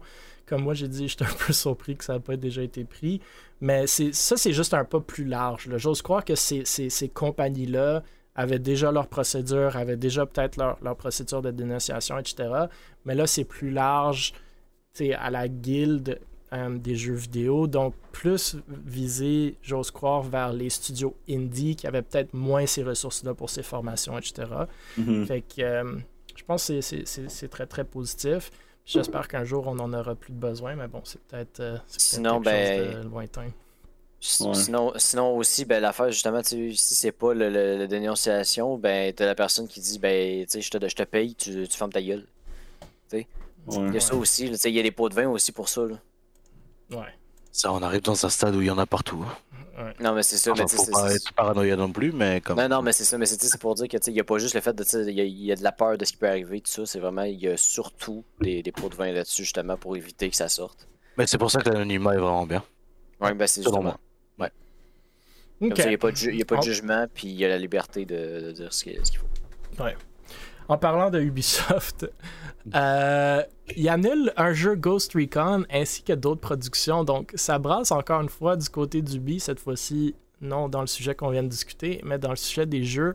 Euh, après l'annonce du retard du dernier jeu d'Avatar, qui est maintenant cédulé pour sortir entre, entre guillemets, 20 2023 et 2024, euh, on apprend maintenant que Splinter Cell VR, destiné pour l'Oculus, sera annulé, ainsi que deux autres jeux qui n'ont même pas été annoncés et le jeu free-to-play de Ghost Recon Frontline. Donc, euh, on cite que certains jeux n'ont pas été satisfaisants, tandis que d'autres n'ont pas été bien reçus du public. C'est peut-être simplement une réalité du marché des, dé- des développeurs de jeux, mais je trouve que l'annulation de quatre jeux et le fait d'en repousser un cinquième, c'est quand même, c'est pas ordinaire, là, on, on s'entend. Euh, Oui. fait que c'est, en fin de compte, c'est peut-être mieux ça que de sortir des jeux à moitié faits ou qui sont simplement pas bons, mais je sais pas pour vous, mais il semble vraiment y avoir pas eu de gros jeux ou de bons gros jeux qui sont sortis cette année, du moins selon moi. Quand je regarde les jeux les plus vendus de l'année 2022 à date, les top 5 en ordre sont Elden Ring, Lego Star Wars The Skywalker Saga, Pokémon Legends, Horizon 2, MLB, puis COD Vanguard qui est en sixième, qui me semble surprenant. D'habitude, COD est en haut de ces listes-là. Bref, selon moi, une année un peu lente pour ce qui est des sorties de bons jeux. Et on voit même plusieurs streamers qui s'en plaignent, disant qu'ils n'ont rien de, de bon à jouer. Mais bon, c'est peut-être juste la réalité des streamers, je sais pas. Euh, je sais pas, vous en pensez quoi de ces annu- annulations-là de jeux par Ubi, ou sinon plus généralement de la scène des nouveaux jeux cette année? Avez-vous trouvé des bons jeux? Est-ce que c'est une année un peu lente selon vous? Moi, je pense que ça doit avoir coûté des ressources en maudit à Ubisoft pour, euh, pour faire ces jeux-là. Puis au final, ils il annulent. C'est c'est vraiment bizarre. là. Il doit y avoir une grosse, un gros problème.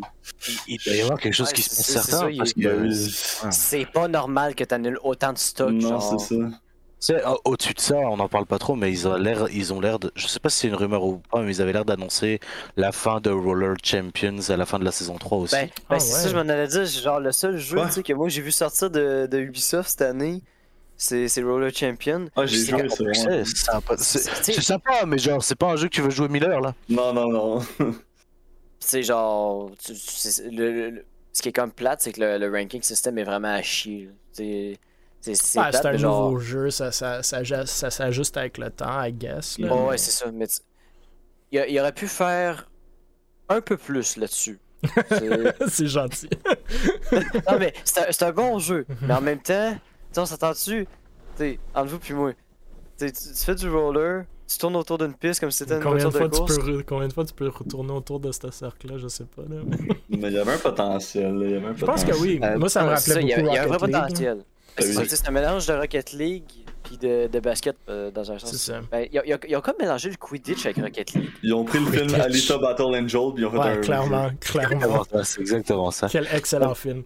Oui. Wow! jeu. malade comme film. ça. Euh, Ce que je trouve dommage avec tout ça, c'est et, et un peu incompréhensible, c'est malgré ça, euh, je, suis, je suis sur la liste des jeux qu'ils ont release en 2022, puis il y en a énormément.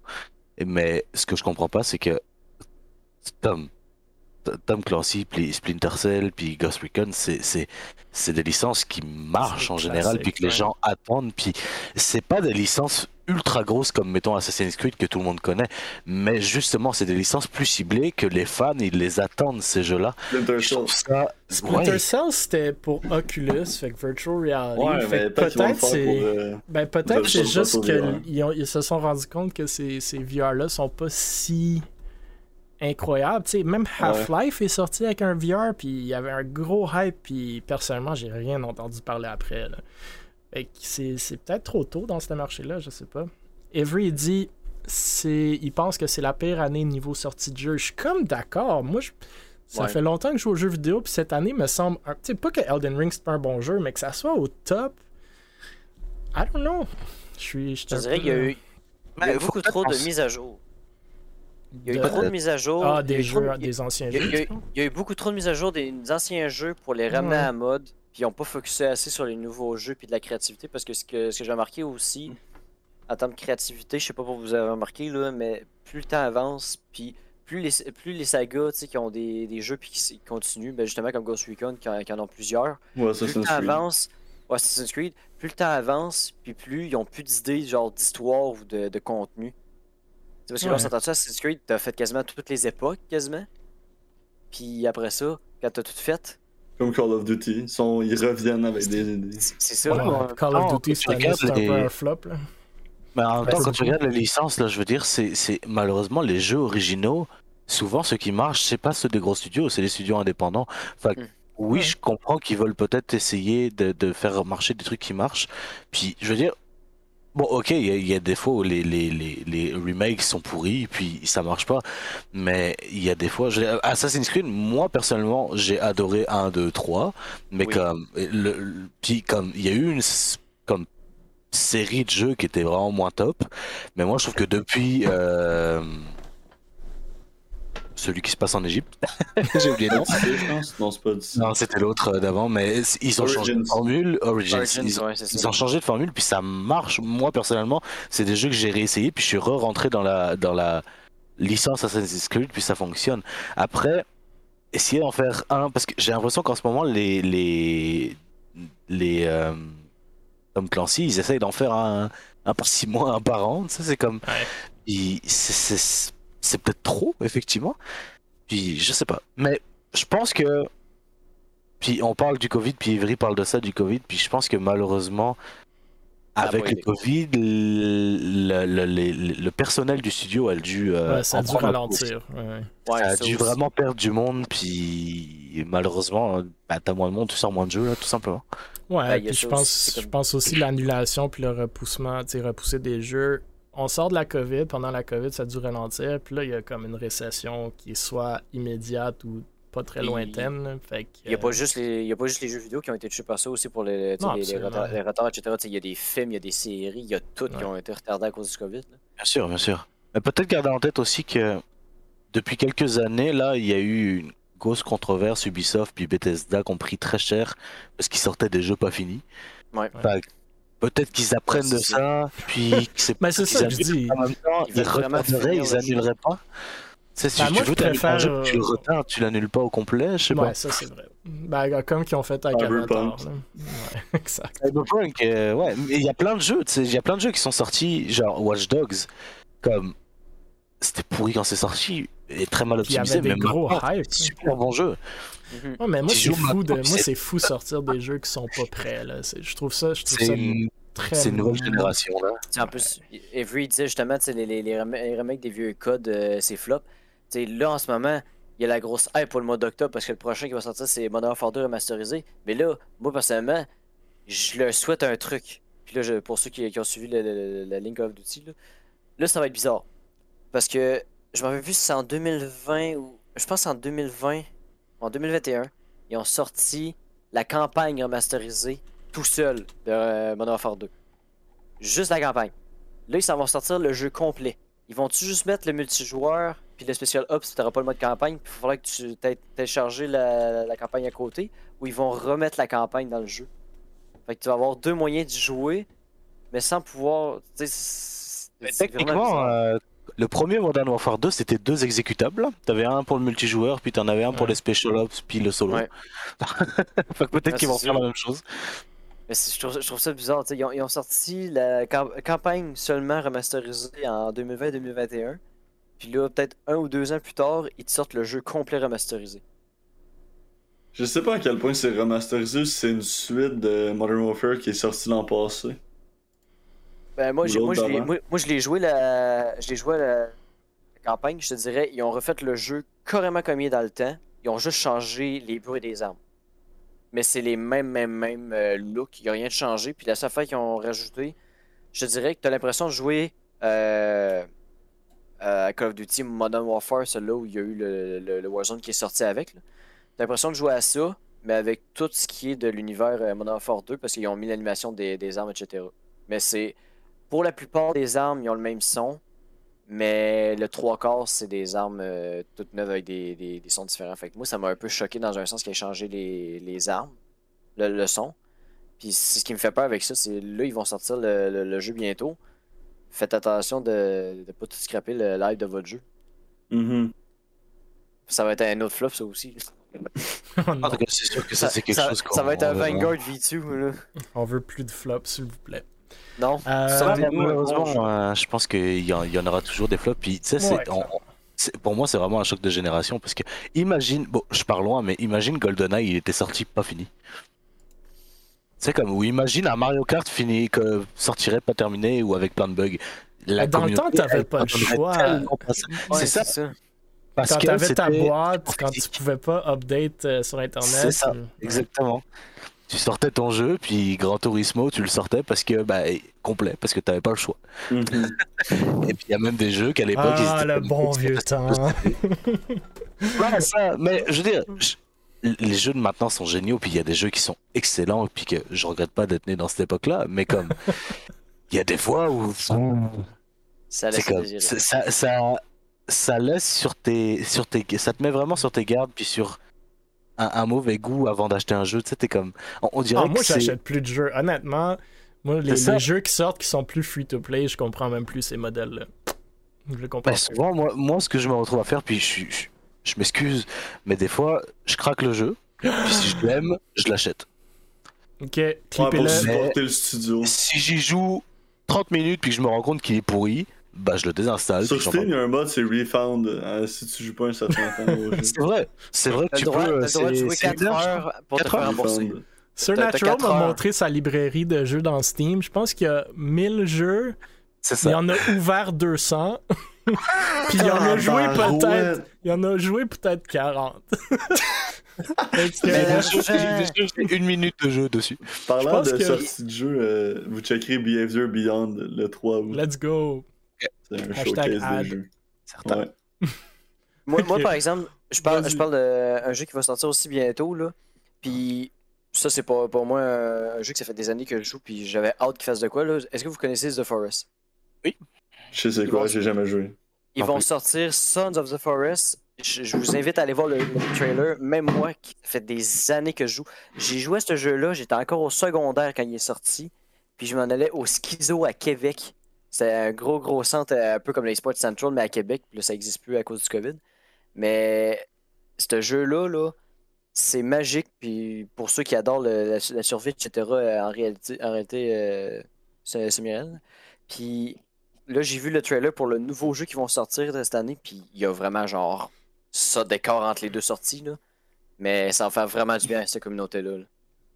Ben parfait. Je- je Peut-être conse- un je bon conse- jeu euh, qu'on peut, euh, qu'on peut espérer pour cette année. Ouais. Ok. On passe au prochain sujet, mais j'aime les Yes. discussions. Euh, le Canada participe aux séries de sport électronique du Commonwealth. Je vais être tout à fait franc avec vous, je savais même pas que le Commonwealth Esports Championships était une chose ou que ça existait. Exact. Après, j'allais dire c'est peut-être de ma faute, mais puis que vous me direz autrement, mais je pense que vous avez confirmé que je suis pas fou. Ça?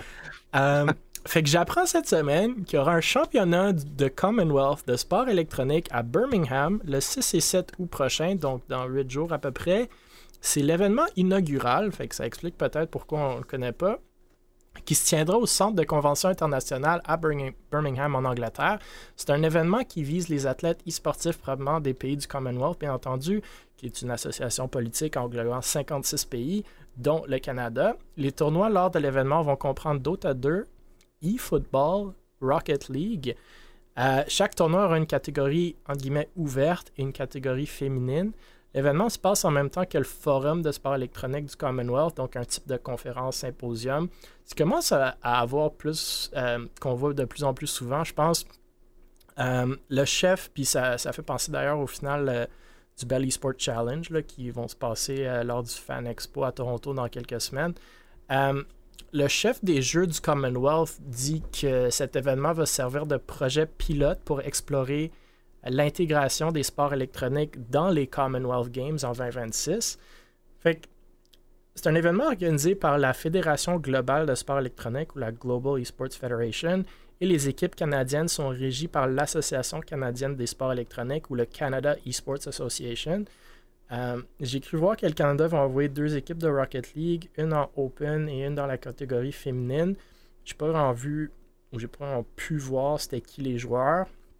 Puis je sais pas s'il y a une équipe Dota ou eFootball. Bref, je tenais à le mentionner la nouvelle. C'est quand même cool comme événement. Euh, puis j'espère que ça va grandir avec le temps.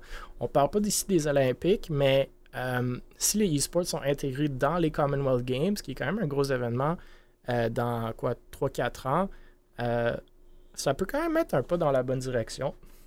Je sais pas si vous avez des commentaires ou des réactions à cette nouvelle-là. Moi perso j'aime voir ça parce que euh, on dirait que des équipes internationales. Là on, est d'accord c'est vraiment international. Tu vas sur la bannière Canada, c'est bien ça? Oh, Ouais c'est ça. C'est moi je trouve ça le fun parce que personnellement je sais que je ramène toujours à CS, je suis désolé, mais Moi, je pense que Supernatural doit jouer à CS. Un des jeux dans son Steam qui est ouvert. Une couple de fois qu'il est ouvert. C'est celui avec lequel j'ai le plus d'heures. On se demande pourquoi. Mais euh, c'est, moi, je me rappelle de CS. Je me J'ai un souvenir de compétition d'équipe internationale sur CS. Puis, ça manque. Tu prends ben, n'importe quel autre sport. Je, me rappelle, il y a eu, il y a eu des, des, des, des, événements qui c'était Il y en a eu. Ouais, il y, en a eu, je me rappelle. Il y en a eu des internationaux, mais tu prends n'importe quel autre sport. C'est pas le WCG qui faisait ça à un moment donné? Oui, c'est ça. Le WSG. WSG, ouais. WSG qui faisait ça? Tu prends n'importe quel autre sport, puis on dit qu'on veut faire devenir l'e-sport comme un sport. N'importe quel autre sport qui existe, t'as des championnats du monde, t'as des championnats. Tu sais, comme tu prends, je sais pas moi, le football, bah t'as des équipes. Euh, pour chaque ville, etc. Bon, ok, c'est pas des organisations en tant que telles, mais oui, techniquement, ça l'est. Mais tu as aussi championnat du monde par équipe de nationalité. Enfin, qu'on mhm. devrait effectivement en, avoir plus que ça, puis c'est le fun de voir ça. Moi, je trouve ça vraiment cool. Rocket League avec Intel puis les Jeux Olympiques euh, l'an passé, je pense, c'était vraiment ça, cool. Nice. Ça, On pourrait l'organiser pour les provinces canadiennes, guys. Ah, ça commencera cool. là. ça pourrait être nice. Puis tu fais ça par ville aussi au Québec. Tu fais ça. Par Rivière contre euh, Sherbrooke. Ah, mais tu fais, tu sais, comme, il existe pour le. C'est quoi l'organisation de, provinciale, fédérale. Puis moi, je mise, euh, moi, je mise sur Gatineau. Je sais pas, j'ai le sentiment qu'il y a beaucoup de. Drummondville contre Saint-Hyacinthe. hey, j'imagine, tu sais, genre. T'as toutes les grosses villes que tout le monde entend parler tout le temps, puis tout le monde connaît, puis après ça, t'arrives là. Excusez, je vais me faire une petite, une petite référence à ma ville natale, mais t'arrives. Chibougamau contre Montmagny. Ben oui. Ça va être la meilleure game, c'est clair. Bref, euh, un beau événement là. Je vais, je vais essayer, je vais essayer de regarder s'il y a des streams. J'ose croire qu'il y en a, mais c'est sûr qu'ils vendent des billets. J'allais dire qu'ils vendent des billets, mais bon, c'est, je pense pas que personne va aller faire le trajet jusqu'en Angleterre pour ça. Mais si ça vous tente, on sait jamais. Euh, si, vous êtes, dans les parages, ça. Euh, la prochaine nouvelle que j'ai trouvée intéressante aussi, c'est c'est pas tant québécois, mais je tenais à le souligner. C'est TELUS qui lance, TELUS, qui lance euh, un Ultimate Gamer Bundle. Fait TELUS euh, nous apprend cette semaine que leur Pure Fiber Ultimate Gamer Bundle offre à ses utilisateurs une expérience de jeu en nuage ou cloud gaming inégalée. C'est une offre qui est en ce moment accessible qu'aux utilisateurs en Alberta et en Colombie-Britannique, mais j'ose croire que ça va se répandre assez rapidement. Les joueurs en question auront donc accès au service Wi-Fi 6 de dernière génération et au service personnalisé Wi-Fi Plus de TELUS. Les clients obtiennent aussi deux ans d'abonnement à GeForce Now Priority de NVIDIA qui permettent d'accéder à plus de 1300 jeux PC comme Fortnite, Apex Legends, Dying Light 2, Cyberpunk, Rocket League qu'on a mentionné. Euh, je note par contre qu'il faut déjà avoir acheté les jeux en question, euh, si pas gratuit, fait que pour Supernatural, ça va pas être un problème. Pour y, pour y accéder par le service de GeForce Now, euh, le coût du bundle de TELUS commence à 120$ par mois. Une souscription à GeForce Now pour leur service Priority, qui vous donne 6 heures par session, 1080p à 60 fps, est environ 13$ par mois. Fait que tu as 2 ans de 13$ par mois inclus dans tes souscriptions mensuelles de TELUS à 120 plus dollars par mois. Euh, GeForce Now, juste pour votre information, ils ont aussi un, une catégorie de plus haute performance qui est 25 par mois. Ça, ça donne des sessions de 8 heures, 4K sur 120 FPS ou jusqu'à 120 FPS. Puis je note qu'il y a aussi une option gratuite pour des sessions de 1 heure. Donc l'idée du service, si j'ai bien compris, c'est que les gens avec un accès à ce service de TELUS et NVIDIA pourront avoir accès à plus de 1300 jeux PC qu'ils pourront streamer à presque tous les appareils avec une qualité GeForce ce qui semble vouloir ouvrir le marché du high-end gaming à des gens qui auraient du matériel du hardware moins puissant. Le concept du GeForce Now est essentiellement que les jeux en question sont hébergés sur les serveurs de Nvidia pendant toute la durée de l'abonnement et transmis aux abonnés par le biais du streaming vidéo. Donc, en théorie, vous pouvez jouer à vos jeux à distance sur des appareils Android, MacBook ou même des ordi portables peu puissants puis avec le bundle TELUS, vous avez donc le, Priority GeForce à 13$ par mois, ce qui limite votre temps de jeu par session à 6 heures. Fait que vous pouvez jouer à 6, je sais pas c'est quoi la définition d'une session, mais vous pouvez jouer jusqu'à 6 heures de temps en comme une shot. Euh, bref, c'est essentiellement euh, une nouvelle qui, selon moi, annonce un partenariat entre TELUS et NVIDIA, on s'entend. Mm-hmm. Puis ça me rappelle beaucoup Google Stadia, c'était NVIDIA. Euh, ouais, puis aussi Shadow, je pense que ça s'appelait. Tu peux jouer à des gros PC à distance. Mm-hmm. Je sais pas si vous avez des réactions là-dessus. Moi, j'ai une coupe de commentaires, mais je vous laisse réagir avant si vous en avez. Puis sinon, ben, je vais, je vais renchaîner. Moi, personnellement, ça m'a surpris. Parce qu'on s'entend-tu que normalement, TELUS, à part euh, le basic, la télé, le téléphone, Internet, euh, il n'y avait pas grand-chose. Mais là, sérieusement, ça me tient un peu les jambes de voir ce genre de partenariat-là. Parce que ça va permettre justement, comme tu disais, avec les gens qui ont des machines un peu moins puissantes, de pouvoir jouer et streamer aussi. Fait que ça va peut-être donner euh, une chance à des gens qui pouvaient pas streamer parce que justement, ils n'ont pas un bon PC puis pour jouer ou pour streamer. Ça fait que ça va donner peut-être euh, une autre vision euh, au monde pour jouer à certains jeux. Puis, mais c'est vraiment bon, sérieusement. C'est sûr que pour tous. Ben, c'est ça, tu sais, c'est ce qui est le fun. Tout le monde va pouvoir jouer, puis tout le monde va pouvoir vivre certaines expériences différentes. La seule hic, par exemple, c'est. On s'entend dessus? Oui, pour majoritairement tout le monde, c'est abordable, mais certaines personnes, c'est pas abordable. c'est sûr que le, prix est. Personnellement, je, dirais le prix est à revoir pour le, gros gros pack au top, mais le reste, euh, pour moi, est tout bon.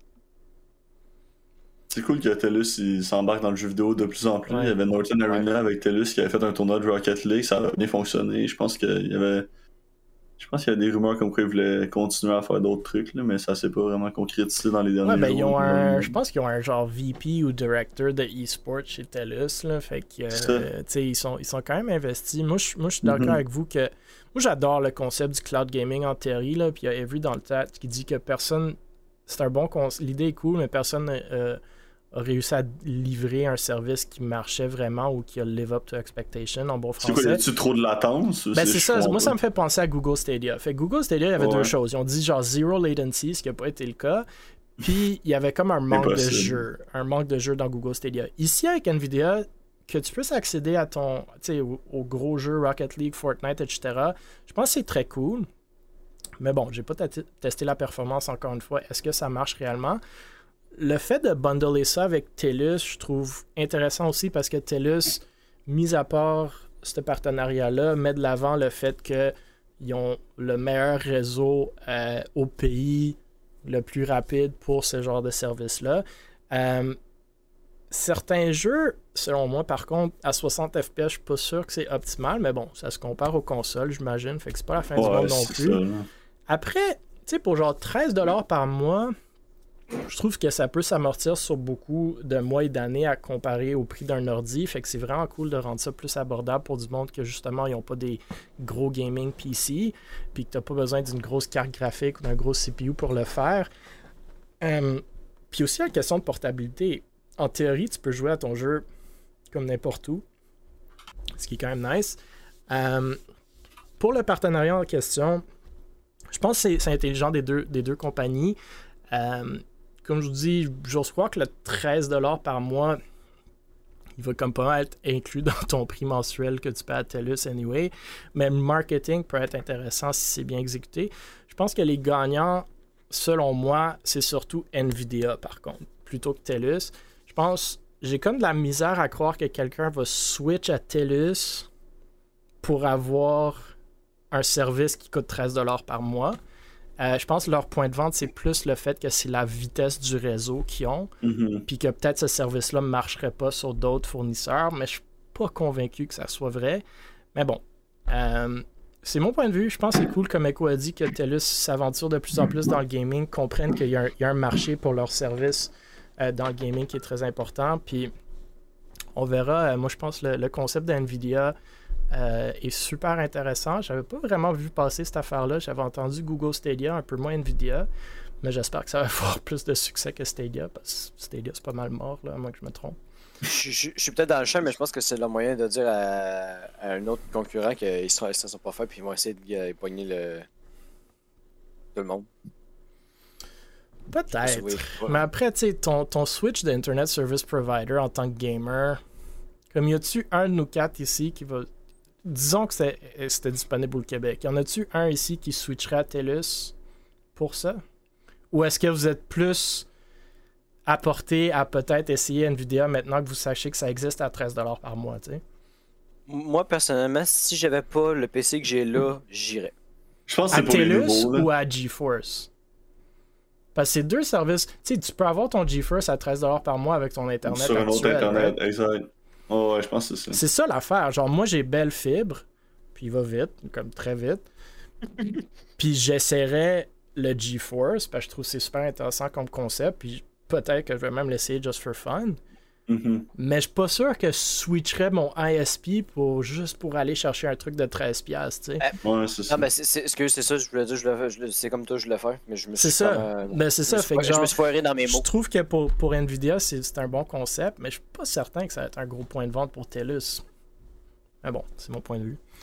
Euh, je, Euh, je suis vraiment pareil comme toi euh, là-dessus, c'est juste que je me suis affargé dans mes mots. Non, non, mais c'est parfait. Euh, j'ai aimé, j'ai aimé, j'ai aimé que tu es allé de l'autre bord pour que je puisse avoir de l'air encore plus intelligent en euh, mentionnant mon point de vue.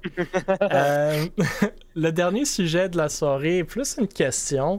Fait que c'est Benji qui nous lance la question suivante, puis je vais expliquer son point de vue, puis vous pourrez commenter si vous êtes d'accord ou pas. Benji nous lance la question de est-ce que les développeurs de jeux devraient miser sur les sports électroniques? Bon, j'explique. Pour ceux qui ne connaissent pas, de un, peut-être euh, Benji est un, en charge du développement des affaires chez EdgeGap.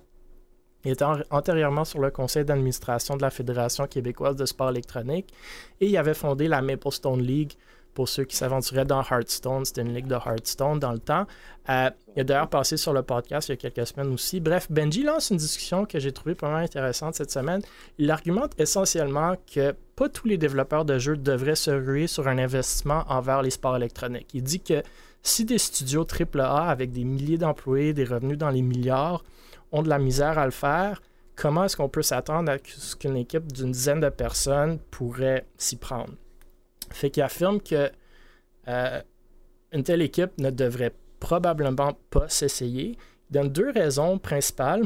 Euh, selon lui, les studios indie, euh, ils ont, ils, ont- il y aura pas de besoin d'un. Ils auront besoin d'un paquet d'exper- d'expertise qui sont pas liés au développement de jeux. Fait que, telles que les connaissances en diffusion, gestion de talent, opération de ligue ou tournoi, organisation événementielle et commandite. Donc, de l'expertise qu'ils vont devoir aller chercher qu'ils n'ont pas actuellement.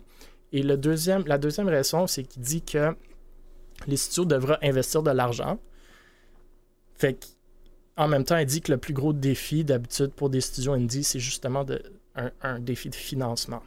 Donc, selon lui, une stratégie sportive, c'est une stratégie de croissance et de rétention qui se veut coûteuse.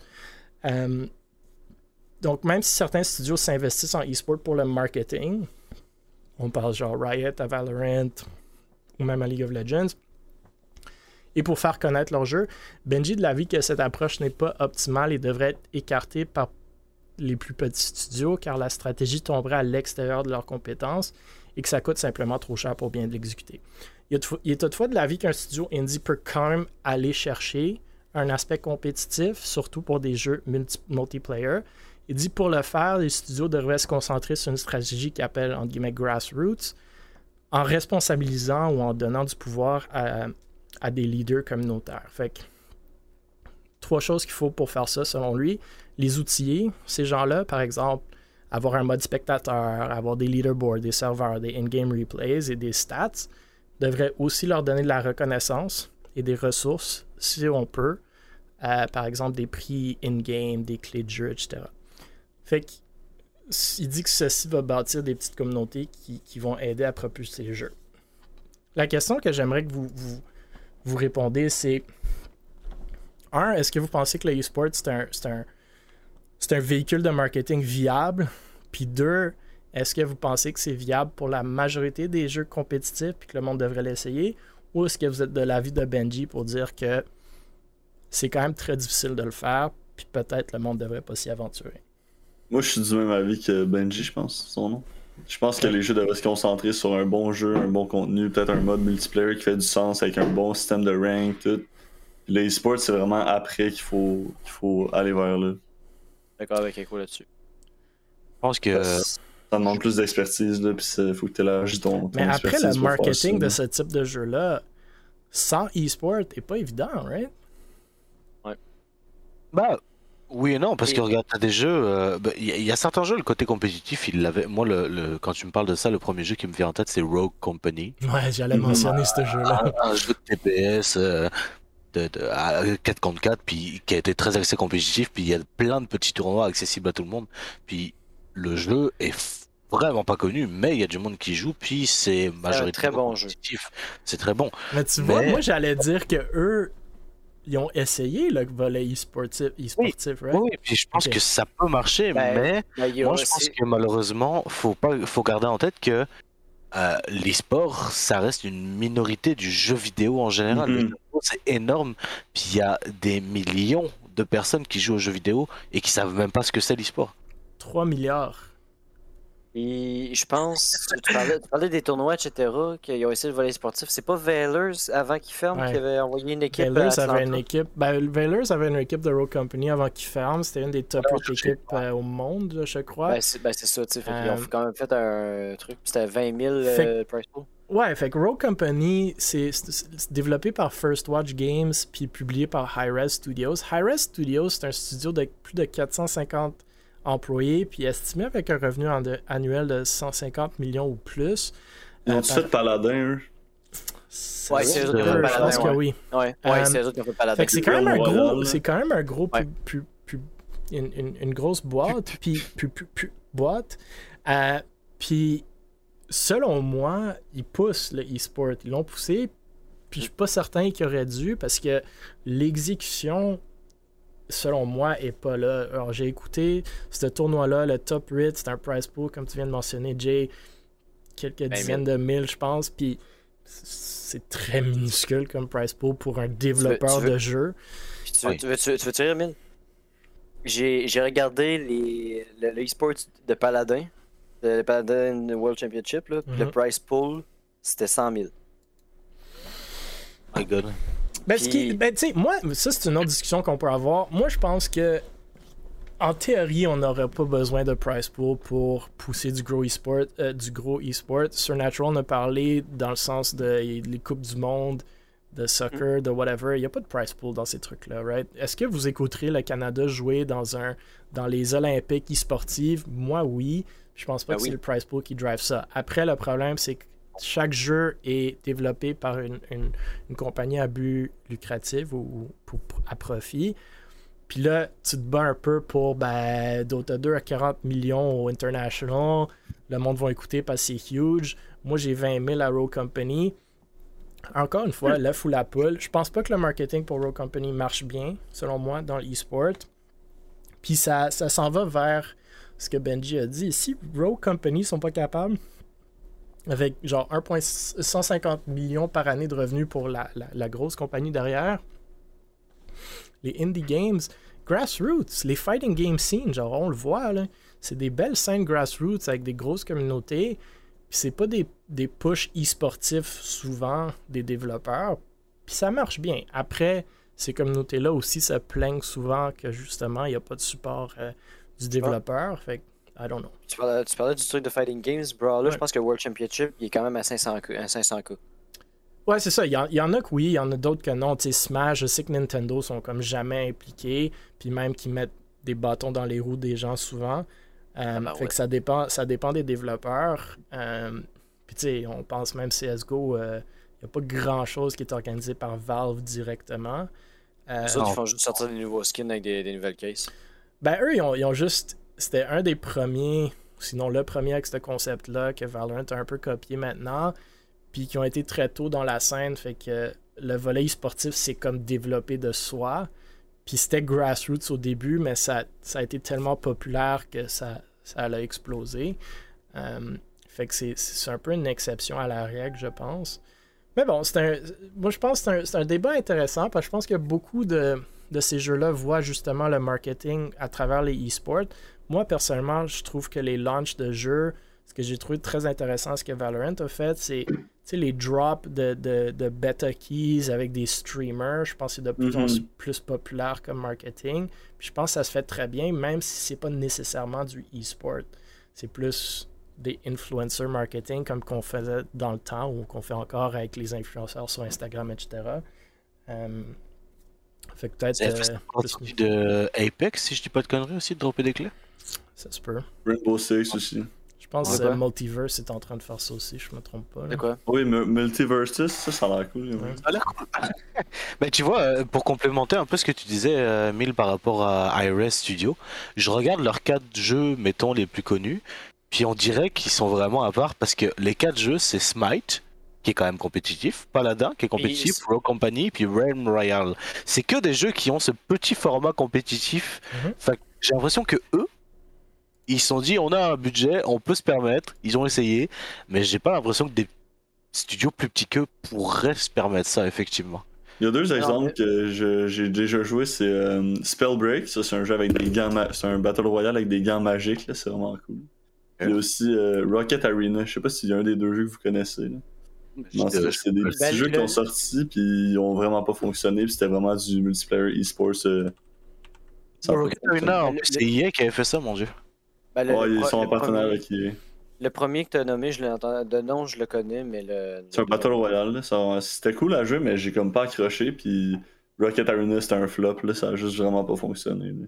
Ils ont launch avec un gros tournoi de streamers, puis ça a pas fonctionné. Mais en vrai, ce qui est, ce qui est comme plate aussi, c'est que ces jeux-là, oui, ils sont petits.